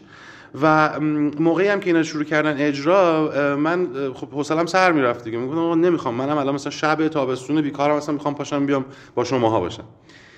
شب دوم سوم اجرا بود که دیگه اینا خیالشون راحت شد که اوکی روی روتینی افتاده دیگه، مثلا بعد از ظهر میریم تا شب هستیم و میایم. منو با خودشون بردن، منم حالا نمیدونم کجا، فکر کنم رو زمین یه جایی، یه دونه حالت گردنبند بود ولی بدل، یعنی در داغون یارو انداخته بود دور. اینو پیدا کرده بودم، تمیزش کرده بودم، گذاشته بودم توی جعبه خیلی شیک و اینا. موقع رورانس تئاتر که شد، اینو با یه گل دویدم رفتم رو صحنه دادم به مامانم که مثلا خودمو لوس کرده باشم براش و اینا. بعد همون موقع خب اینا تو رورانس بودن، رو صحنه اصلی تئاتر شهرم بود و من برگشتم دیدم یهو مثلا 600 نفر دارن دست میزنن و اینا. مادر منم دست منو گرفت، با هم دیگه اومدیم این رورانسو کردیم و اینا. آقا من از این خوشم اومد، از این اتفاقی که افتاد و اینا. از فردا شبش اون گردنبنده رو ازش به زور میگرفتم، دوباره درستش میگم، میذاشتم هر شب موقع رورانس میرفتم اینو میدادم بهش، میوردن تعظیم خیلی هم. بعد لذت میبردم از اینکه مردم دارن واسه منم دست میزنن. بعدها به دبیرستان که رسیدم علاقه خودم به عکاسی و ساختن فیلم و اینها و دیگه فهمیدم که آقا من میخوام بیام تو این رشته.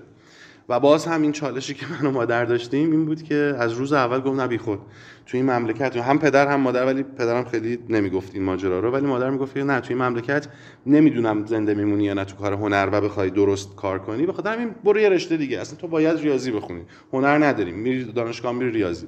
و من چون همیشه این تقابلو داشتم گفتم خب اوکی، الان مثلا من دارم میرم کنکور، ریاضی هم خوندم، ریاضی هم شرکت میکنم، ولی تو سراسری من میتونم هنر هم بزنم به عنوان یه آپشن اون موقع بود، حالا نمیدونم الان هست یا نه. و من این کارو میکنم، اگه هنر قبول شدم میرم هنرا. بعد مادر من چون میدید من درس هم نمیخونم میگفت تو اصلا هر چی قبول شد تو اوکی باشه، اصلا برو فقط قبول شو. و من به عمد تمام ریاضی ها رو خراب کردم تو کنکور و اونو تو سراسری رتبه 900 زدم و اومدم و گفتم آقا من قبول شدم. بعد مونده بود دیگه، میگم من تو چی کارت کنم. خب باشه.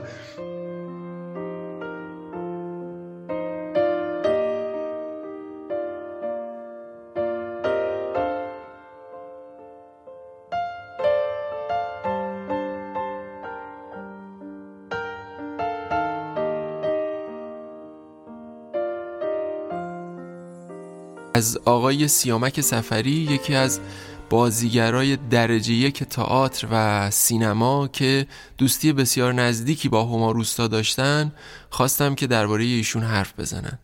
هما روستای عزیز و حمید سمندریان نازنین از بهترین ها و شریفترین ها بودن، یادشون بخیر، واقعا جاشون خالیه.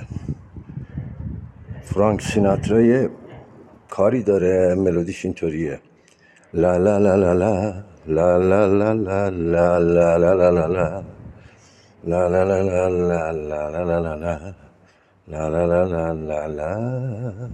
این کارو خیلی هما دوست داشت، یعنی وقتی که به اصطلاح این موزیکو میذاشت چشاشو میبست، یه لبخندی رو لباش بود و سرشو تکون میداد و میرفت توی عالم دیگه. خیلی براش نوستالژیک بودین کار که اتفاقا توی نمایش آنتیگونه در نیویورک استفاده کرد، یعنی توی اون کار موزیک قالبمون بود.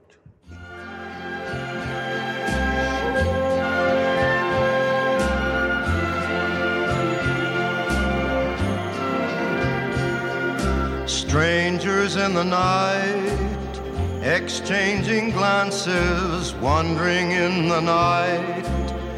What were the chances we'd be sharing love before the night was through.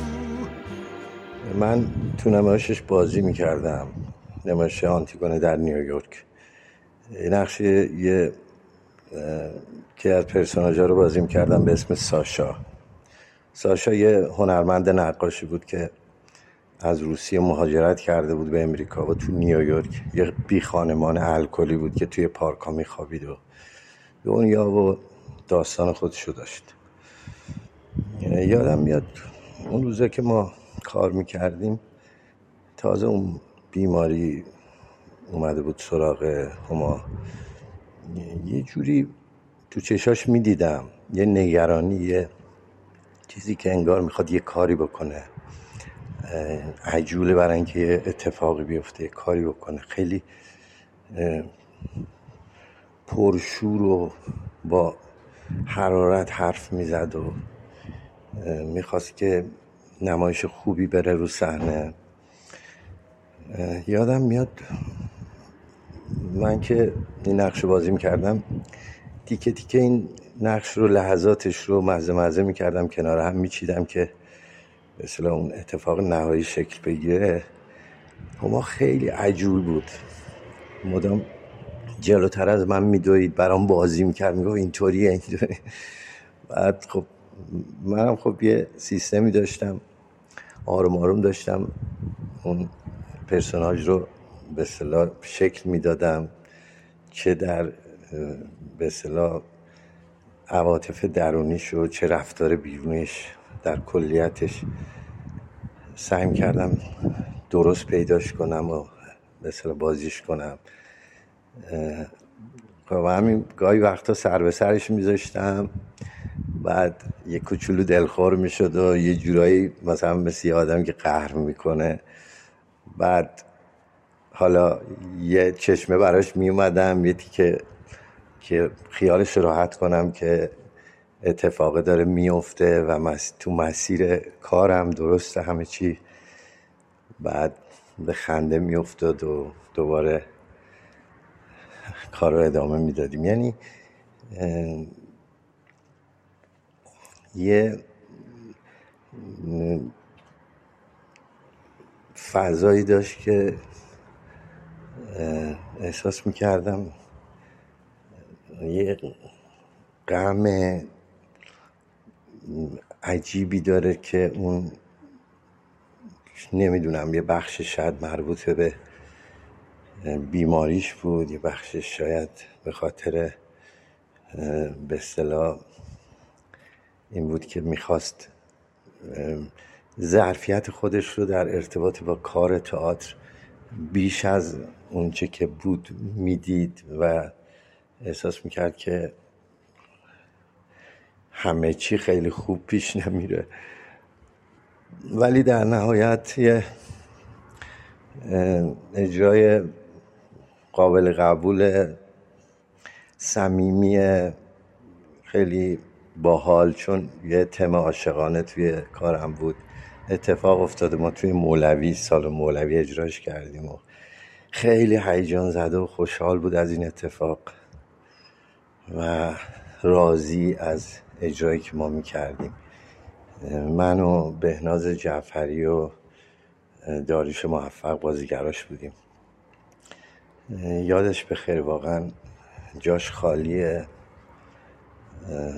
و اینو بگم که همیشه دغدغه و مسئلهش تئاتر بود و حتی توی خونه هیچ وقت من ندیدم وقتی که در کنار آقای سمندریان بود، هر دو هیچ وقت ندیدم در مورد روزمرگی حرف بزنن. بحثشون، حرفشون، مسئلهشون فقط تئاتر بود. واقعا یادش بخیر، جاشون خالیه و من هیچ وقت فراموششون نمی کنم، چون شریفترین آدمایی که توی تئاتر داشتیم رو از دست دادیم.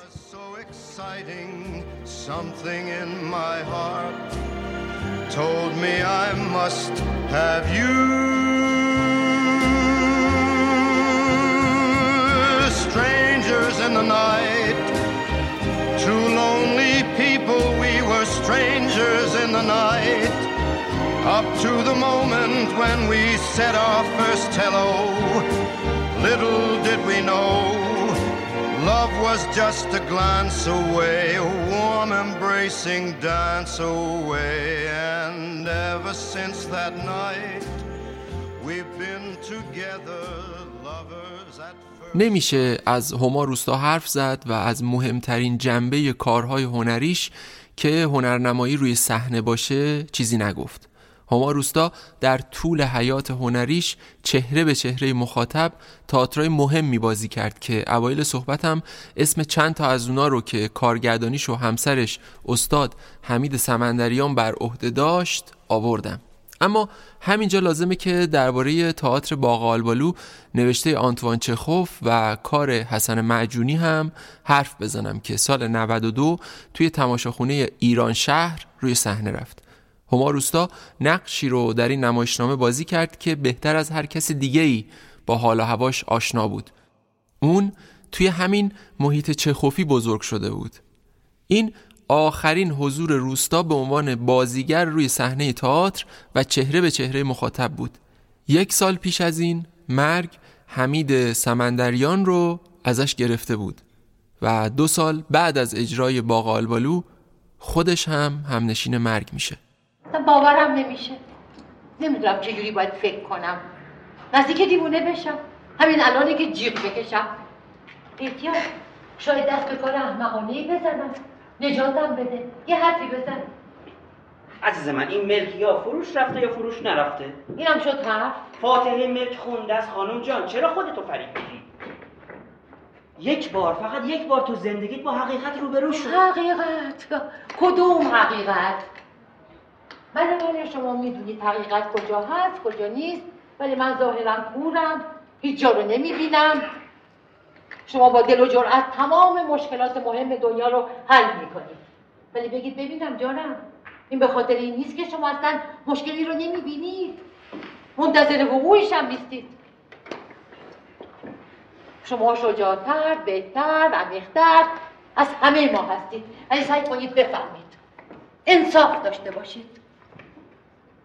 من اینجا به دنیا اومدم، پدر و مادرم، جد و آبادم اینجا زندگی کردن. من عاشق اینجا. بهنام جعفری خاطره‌های خیلی جذاب و بامزه‌ای از هما روستا داره که ازش خواستم در این باره حرف بزنه. به نظرم نمیشه درباره خانم هما روستای عزیز صحبت کرد و درباره خونه خیابون ایتالیا و خیابون وصال چیزی نگفت. من هنوز توی خاطره‌های خیلی دورم آقای سمندریان و خانم روستا رو میبینم که تو خیابون وصال دارن قدم میزنن و به سمت تئاتر شهر میرن. به نظرم هنوز سایه هاشون توی پیاده روی پر از سایه های درخت های چنار اون لا داره عشق بازی میکنه و هنوز هستن سایه هاشون بر کف اون پیاده رو برقراره. خونه خیابون ایتالیا خیلی خونه پر از خاطره‌ای بود. معمولاً وقتی خانم روستا و آقای سمندریان حالشون خوب بود اون مسیر رو پیاده می اومدن تا تئاتر. تئاترام نزدیک بود، مولوی و تئاتر شهر. ولی خاطره‌ای که من با خانم روستا دارم یکیش برمیگرده به خاطره همکاریمون سر خاک سرخ و یکیش هم برمیگرده به خاطره تئاتر آنتیگونه در نیویورک نوشته یانوش گواتوفسکی، نویسنده لهستانی، که خب خاطره تئاتر طولانی تره، سال 86 و 7 بود و تالار مولوی بود. توی خاک سرخ من خاطره آنچنانی از ایشون یادم نیست چون همه درگیر نقش بودیم و اصلا سکوت مهیبی سر کار بود برای اینکه اون زمان سخت فیلم برداری و خیلی پرکاری بود و اصلا وقت گپ و گفت نداشتیم آنچنان. ولی توی تئاتر خب خیلی وقتا پیش می اومد، خیلی قبل از کار، بعد از کار آزادی داشتیم و اینها. و خانم روستای همیشه نگران، پر از استرس، که من هر وقت صداشون رو میشنیدم الو بهناز، یعنی منتظر بودم که یک خبر بدی، یه چیز جانکاهی به بنده اعلام بشه. واقعا استرس میگرفتم از شنیدن حتی صدای خانم روستا. به هر حال اون دوره کارگردان ما بودن و با همه ایدئالیستی و خودخواهی و در واقع اینها که در مطلوب یک کارگردانه و خیلی عزیز و ارزشمنده و از همه اینا واقفیم، به همه اینا آگاهیم، من خیلی استرس داشتم تو اون دوران. حالا مضاف بر همه اینا یک اتفاقی هم افتاده بود و اینکه من یک رابطه عاشقانه رو متوجه خیانت شده بودم و از دست داده بودم اون رابطه رو. و تو شبای اجرای آنتیگونه در نیویورک من هر شب نزدیک 3 ساعت، 2 ساعت و نیم به پهنای صورتم اشک میریختم برای اینکه اون رابطه رو نتونسته بودم برای خودم تعریف کنم. تو دل کار بودم و همش این بعد از ظهرای اجرای تئاتر زمانی بود که من در واقع شیون استغاثم و به درگاه عدل الهی همزمان من بهناز و اون آنتیگونه با هم دیگه داشتیم. آنتیگونه نقش یک هوملسی بود که توی پارک زندگی میکرد. من و سیامک صفری و داریوش موفق بودیم. اون موقع آقای احمد آقالوی عزیز در بستر بیماری بودن و خیلی نمیتونستن کار کنن، ولی خانم هما روستا جان میخواستن که ایشون باشن توی کار. برای همین یک راهی هم اندیشیدیم برای اینکه بریم و از ایشون فیلم بگیریم و تصویر ایشون به عنوان پلیس اونجا پخش می شد. در واقع یه جور کار رو ویژه تر می کرد اصلا. و شبا به هر حال ما تصویر ایشون رو داشتیم و موقع رورانس هم حتی از تصویرشون که در واقع اون موقع توی خونه بستری بودن تقدیر میشد و انگار که توی رورانس هم بین ما بودن. من یادمه که خانم روستا میگفتن آخه بهناز فقط تو نگاه کن، این سیامک صفری یه رادیو گرفته دستش هیچی نمیگه، ولی آدم تمام زجر یک هوملس رو ازش درک میکنه، در میابه. آخه تو چرا گریه میکنی انقدر؟ من گریه نمیخوام، من میخوام تو بازی تو بکنی، این دیگه درده، این دیگه اشکش تموم شده، این اشکه یعنی تازه وارده توی پارک، تازه اومده تو کارتون خوابه. همش میگفتم آخه خانم دوستان نمیتونم جلوی اشکم بگیرم و قصرم بهشون گفتم یک پسر اینجوری توی زندگی من بود و اینها خیانت کرده و دوست دختر جدیدش به من زنگ زده، حالم خیلی بده، آخه چیکار کنم، تمام رویاهام نقش برآب شد و اینا. و خلاصه ما همیشه این جنگو داشتیم، یک بحث قبل از کار و بعد از کار بود، یه جوری همیشه ناراحت و ناامید شده بودن دیگه از من، ولی به هر حال من اون عشق رو هی سعی کردم بندازم تو دل کار و یادم بره که چه ظلم بزرگی در حقم شده. یکی این خاطره بود. چیز دیگه، یه خاطره دیگه هم که دارم از خانم روستای عزیز،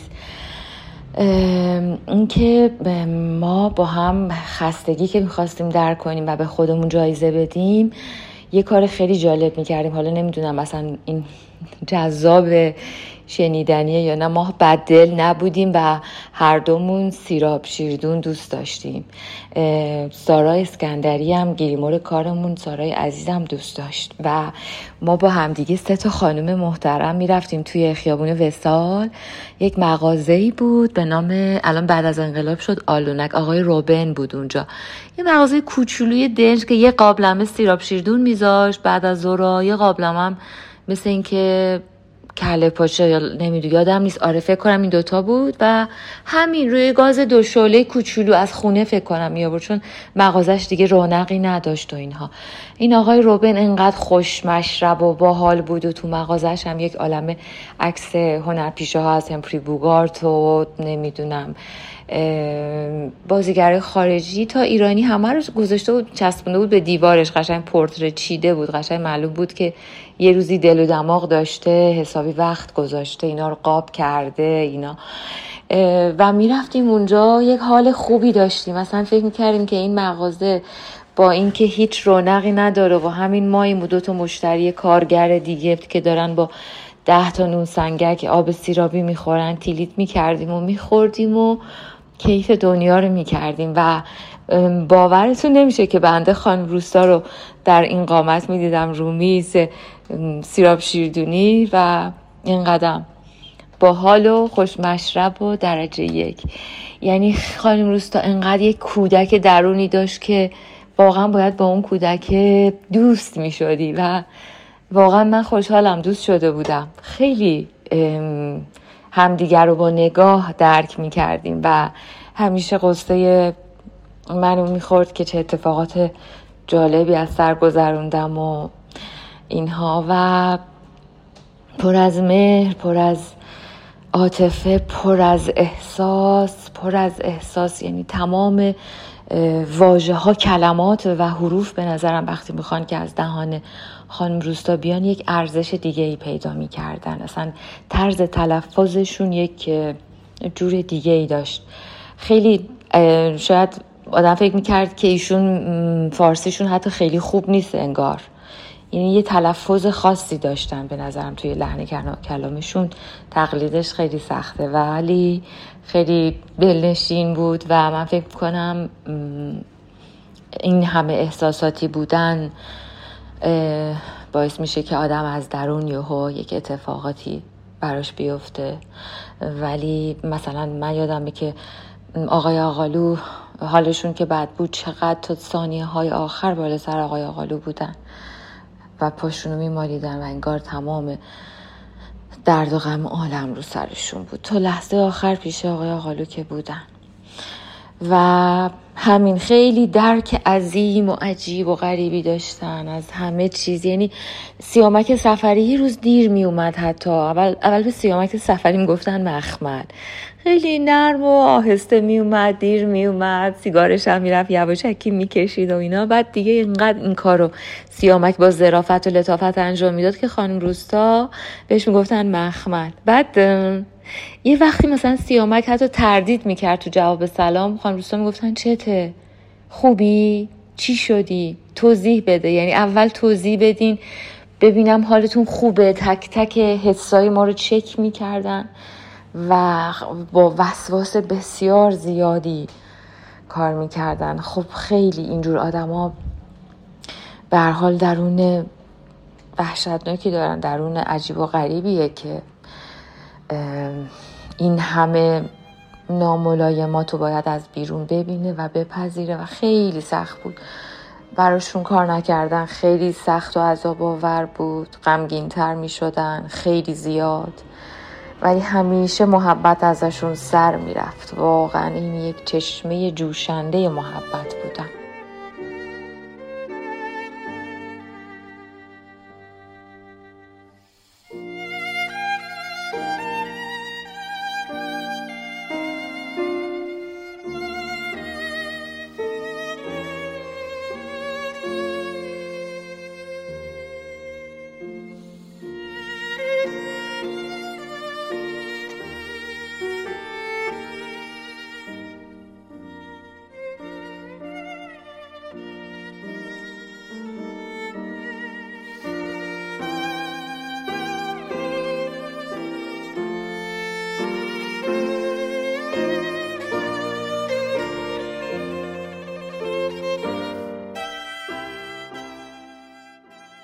اوایل این شماره چند جا صدای خود هما روستا رو شنیدیم. اون قسمت ها مربوط بود به مستندی به نام حمید هما ساخته محمد علی سجادی. طبعاً به همین دلیل از آقای سجادی خواستیم که درباره دلیل ساخت این مستند و حواشی اون برامون صحبت کنن. پرسش شما در رابطه با ساخت و تولید فیلم حمید هما من برون داشت که ارجاع کنم به یاد داشتم و در حقیقت که در کتاب حمید هما درد شده ارجاع کنم و ببینم اونجا هم در سه‌شنبه 5 آذر 92 منوچهر شاه سواری من پیشنهاد کرد که یه تیزر 7-8 دقیقه‌ای از هما بسازم و گفتم چرا من؟ گفت که خود هما 3 نفر رو در نظر داشت و یکیش تو بودی. خب این از اونجایی که من هم به هما ارادت داشتم و هم به استاد سمندریان نازنین، طبیعتاً قبول کردم با کمال میل که این کار رو به شکل قلبی و عقلی انجام بدم. منتها خب خیلی ضرب الاجل پیش اومد برای این که خانم روستا هم به دلیل بیماری که داشت هم دلیل شرایطی که داشت 6 روز بعد از این گفتگویی که قرار بود ما انجام بدیم بعد پرواز میکرد میرفت آلمان و در حقیقت ما 6 روز بیشتر وقت نداشتیم و در طی 5 روز در حقیقت با 3 دوربین فیلم رو تولید کردیم.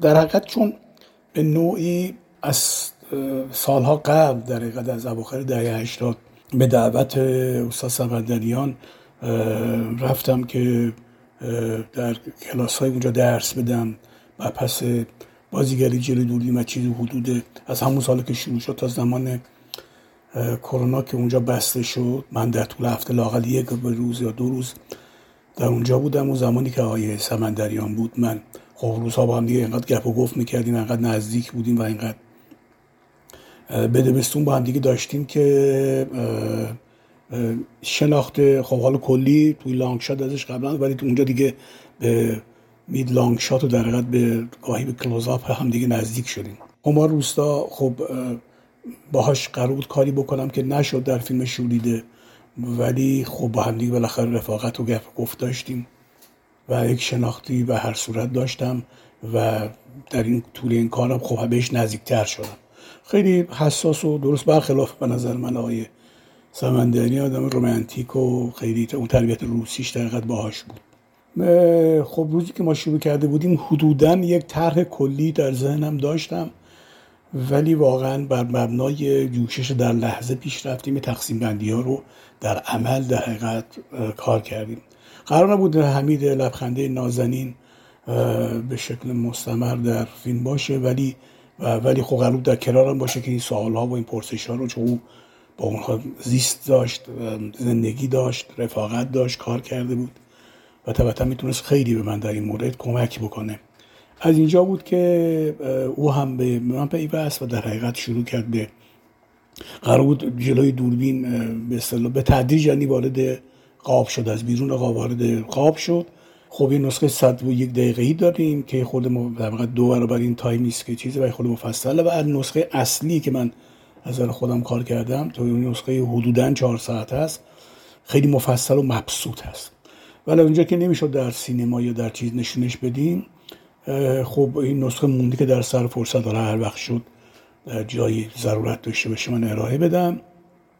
سرآخرم این رو بگم که اون بخش هایی که من کار کردم در حقیقت باز همون 4 ساعته همه در حقیقت گفتگوهای من نبود و برای همین در سال 99 من اون رو شرکت به صورت کتاب در آوردم. کتاب حمید هما که نشر جغد کار کرده و اون در حقیقت مفصل همه اون چیزها و پینوشت‌ها و پس نوشته‌هایی است که بهش افسوده شده برای اینکه یک چیز مفصلی بشه. خب من هم خوشحالم که از 3 تا دوست نازنینم به ویژه حمید لبخنده نازنین که به تازگی در 1-2 سال اخیر از دستش دادم متاسفانه، این یادگاری رو ازشون دارم و امیدوارم که به درد نسل بعدی و شما جوان‌ها به کار بیاد برای اینکه بفهمید بالاخره این اساتید چه مسیری رو طی کردن.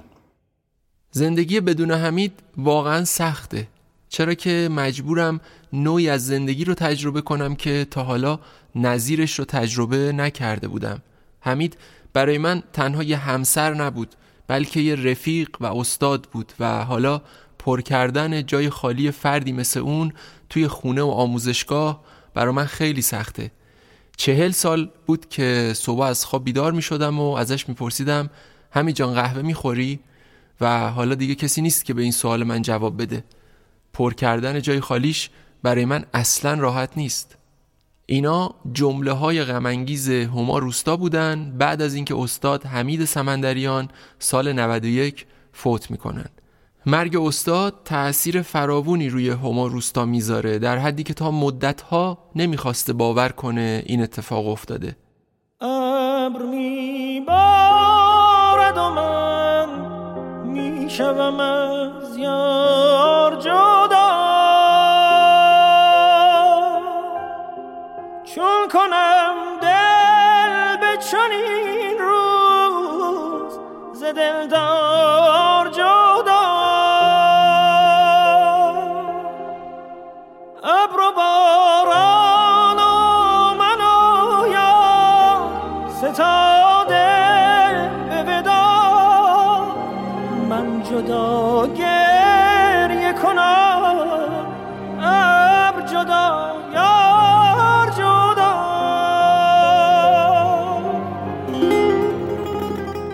بیماری که به جان هما روستا افتاده بود اونو ذره ذره آب میکنه.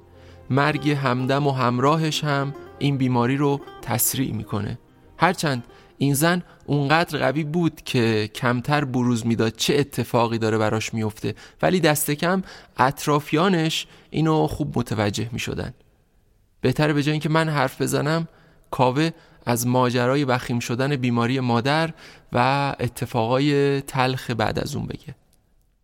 مادر من خب سالهای آخر عمرش خیلی فعال بود، هم فعالیت اجتماعی میکرد، فعالیت هنریش کمتر شده بود، ولی علاقه داشت که یک چیزی از خودش به جا بذاره، همیشه یه نام خوبی رو به جا بذاره.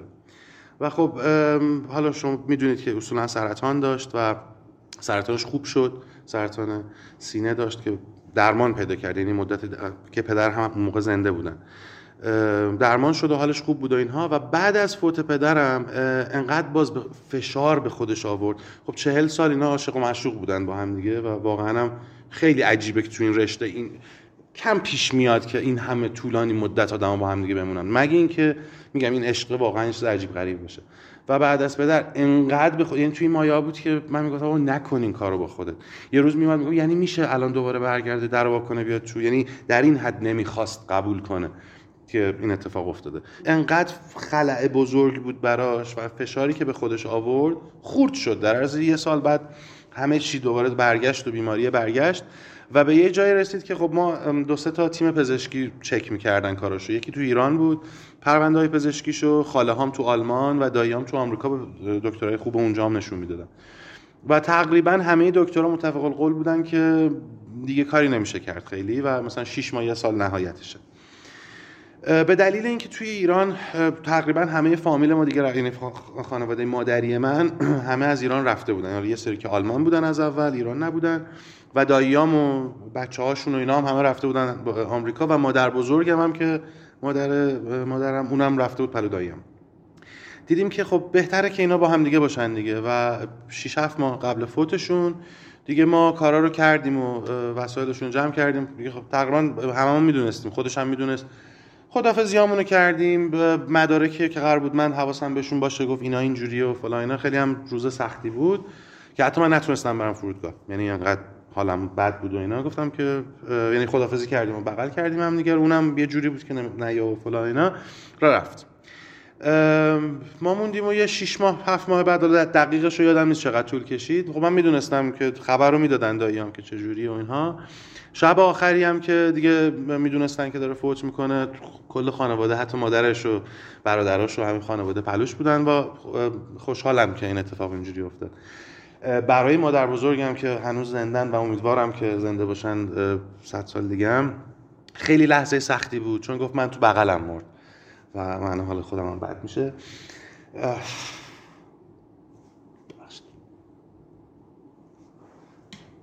من الان واسه مادر بزرگم هم تنگ شدم. ای بابا من عذر میخوام بابا. آره خلاصه مادر بزرگم گفت که آره تو بغل من بود و من لالایی خوندم براش و گرفتم. بعد این ماجرا خب من با داییام تماس گرفتم و یکی از داییام دایی بزرگم به همراه مادر بزرگم و زن داییم و اینا سوار هواپیما شدن با تابوت که بیارن مادرم و ایران. خلاصه گذاشتن اینو تو تابوت و برداشتن آوردن ایران. با یک ایرلاین خارجی هم آوردن، حالا ممکنه تبلیغات منفی باشه من اسمشو نمیارم، ولی به طرز خیلی احمقانه ای توی اون جایی که اون شهری که قرار بود پرواز عوض بشه و پرواز ایرانی بیان، تابوت که اومده بود کل مدارکو گم کرده بودن، اصلا به وارد هواپیمای ایرانی رو نشده بود. آقا ما رفتیم فرودگاه که بگیریم، حالا من دایم اومد مادر بزرگم اینا رو فرستادم.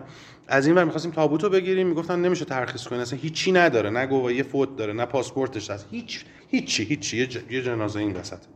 بعد خب اینا هم باید تو دستگاه و سردخونه و اینا باشه، حالا یه سری موادی میزنن که مشکلی پیش نیاد، ولی یه سفر طولانی از آمریکا به اینجا و گذاشته بودن وسط این آشیانه فرودگاه، تو حالا سایه بود ولی گرمای حالا فلان آفتاب. و ما تقریبا یه روز و نیم طول کشید که من دیگه تمام ایران رو تقریبا دوختم به هم دیگه. از این ور خب خیلیا از مثلا حالا مدیرای از مدیر گمرک بگیر تا شهرداری تا همه اینا اومده بودن که آقا اینو جمعش کنیم، چی شد نمیشه این شکلی بمونه که دیگه رفتیم و آقا احراز هویت خودشه دوباره فلان اینها.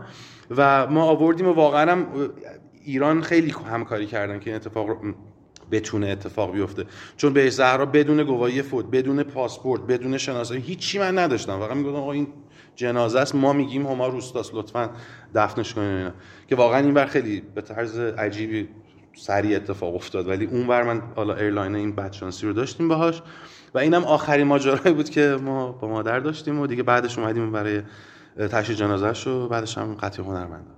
و همیشه مادر خودم رو به عنوان یه خانوم خوشتیپ خیلی جیگوله، حالا میشه گفت خیلی جاها دنبال قرتی باشه، همیشه ترتمیز باشه، خوشگل باشه، لباس خوب بپوشه، حتی با وجود این که خب باید حجاب رعایت میکرد و اینها، و با وجود اون هم انقدر خوشگل و اینا خودش رو درست میکرد که من همیشه این تصورات تو ذهنم هست.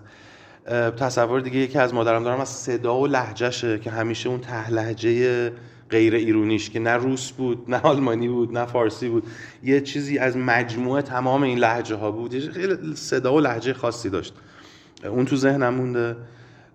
این مونده که سال سوم دبستان 9 سالم بود فهمیدم که خب مامان که به من دیکته میگه من مثلا میشم 18، من به مامان دیکته بگم مطمئنا از من پایین تر میشه و چون زبون اولش زبون اول مادر روسی بود، بعد آلمانی بود و بعد با اختلاف فارسی رو یاد گرفته بود و این یه آدمه. حالا اون آدمی که با منم حالا به عنوان مادر داره درس میده یاد میده فلان، و یه آدم دیگه از یه ور دیگه میدیدی که یه کودکیه، حالا اینو من بعدها که بزرگ شدم اینو دیدم، از یه طرف دیگه نگاه میکنی میبینی یه کودکیه که یه گله استعداد هنریه، فقط کودکیه که مثلا یه 150 سال معلومات فرهنگی هنری تو مغزشه، نمیدونم چه جوری، و ادعایی نمی کرد. چون مخصوصا من جاهایی که خب مقایسه می کردم بین پدر و مادرم، پدر من مدرس بود، همش عادت داشت توضیح بده، حرف بزنه، تحلیل کنه، خیلی قوی بود. ولی موقعی که می دیدم این دوتا کنار هم دیگه می شینن، حالا شروع می کنن تحلیل کردن با هم دیگه، از جایی که مغز من رسید دیدم اینم کم نمیاره از اون. یه جاهایی اینم یه چیزایی میگه که ایول چقدر قشنگ، یا مثلا آنتیگونه در نیویورک رو یک جوری لطیف اجرا کرد که من در حد کارهای بابام دوست دارم، ممکن بود کارهای قبلیشو اونقدر دوست نداشته باشم، ولی این اصلا فیوزان پرید، این کارو دیدم که عجب قویه. و این ادعا رو تو این قسمت نمیدیدی، توش توی کارش همون جوری بود که تو خونه است، با همون با بازیگرا و کاری که داشتن، ببخشید تو کاری که دارم میگم، توی کاری که کارگردانی میکرد روی صحنه مثلا جوری بود که عین تو خونه بود، بازیگرا عین من بودن براش، همونقدر بهشون گیر میداد، همونقدر دوستشون داشت، همونقدر، و کاره جنس کاراش یه جنس لطیفه، حالا میشه تشبیه کرد مدل چخوفیه، دقیقاً سلیقه‌هاشون بود، اینجوری بود دیگه. مادر تو روسیه و وزیر ادبیات روسیه، پدر توی آلمان و وزیر ادبیات آلمان، این جنس کاراشون همین جنسی بود که تربیت پیدا کرده بودن و جالب بود این تعامل این دوتا با هم دیگه، جالب بود.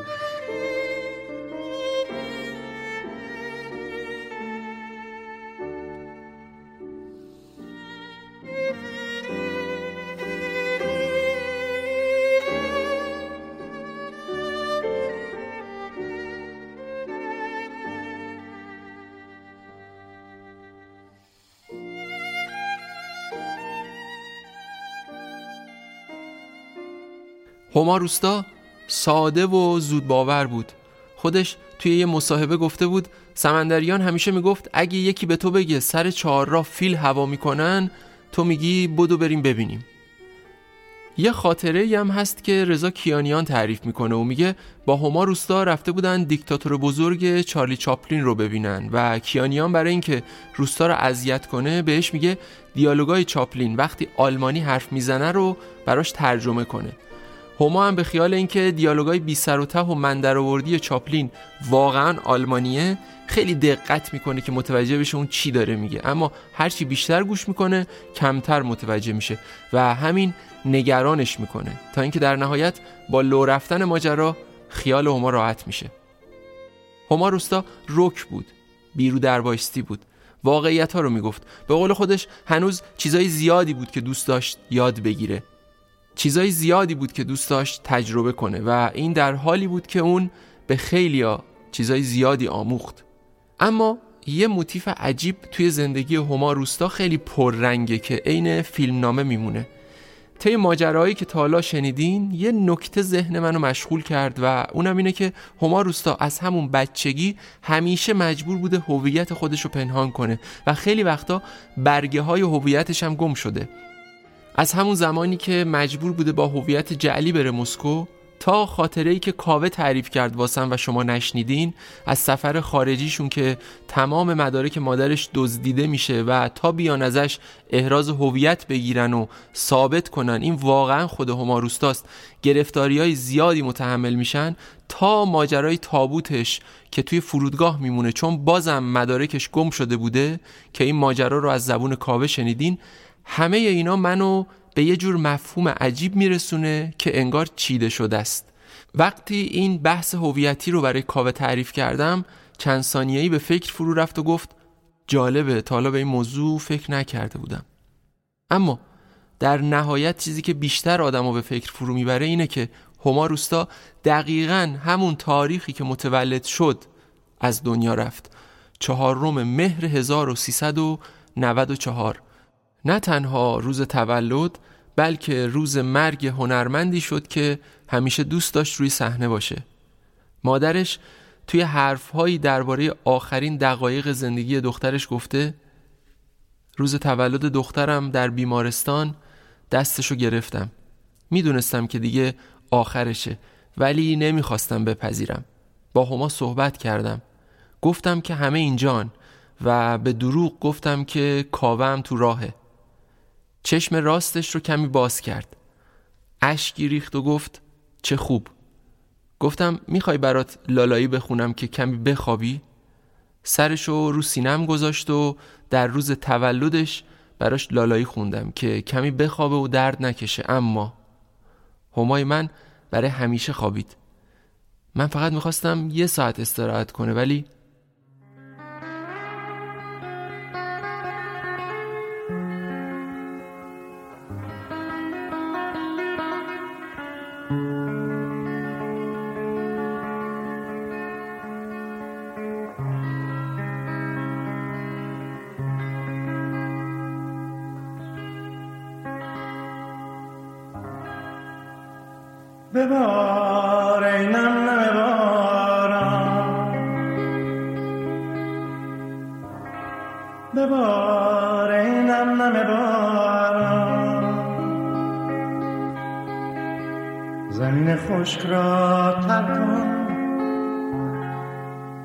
زندگی سر کن.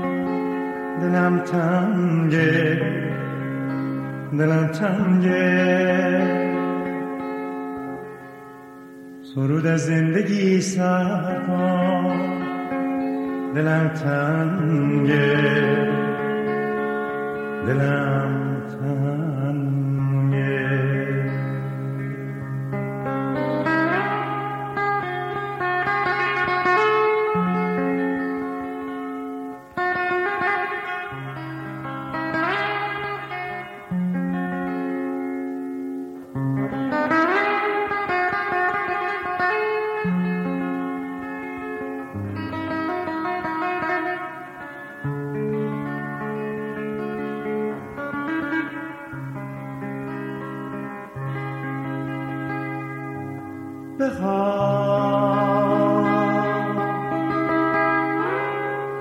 بخواب ای دختر نازم، به روی سینه بازم که همچون سینه سازم همش سنگه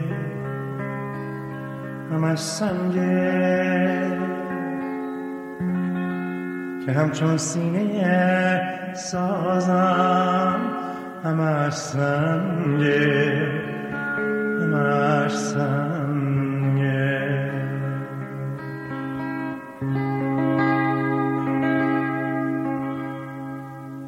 لالایی کن مرغ که من دنیا فسانم.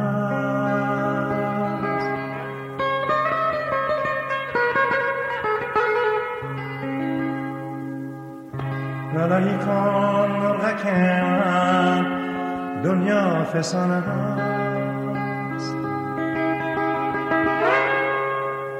هر لانه شبگیر این گیتار محزون، عشق هزاران مرغک بی‌آشیان هست.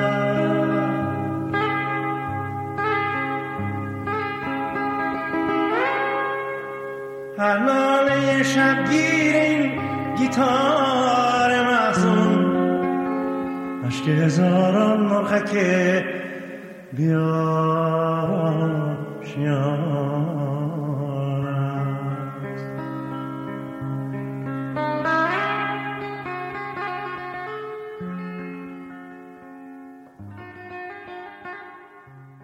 ممنون که به پادکست شماره 14 صدای خیال گوش دادین.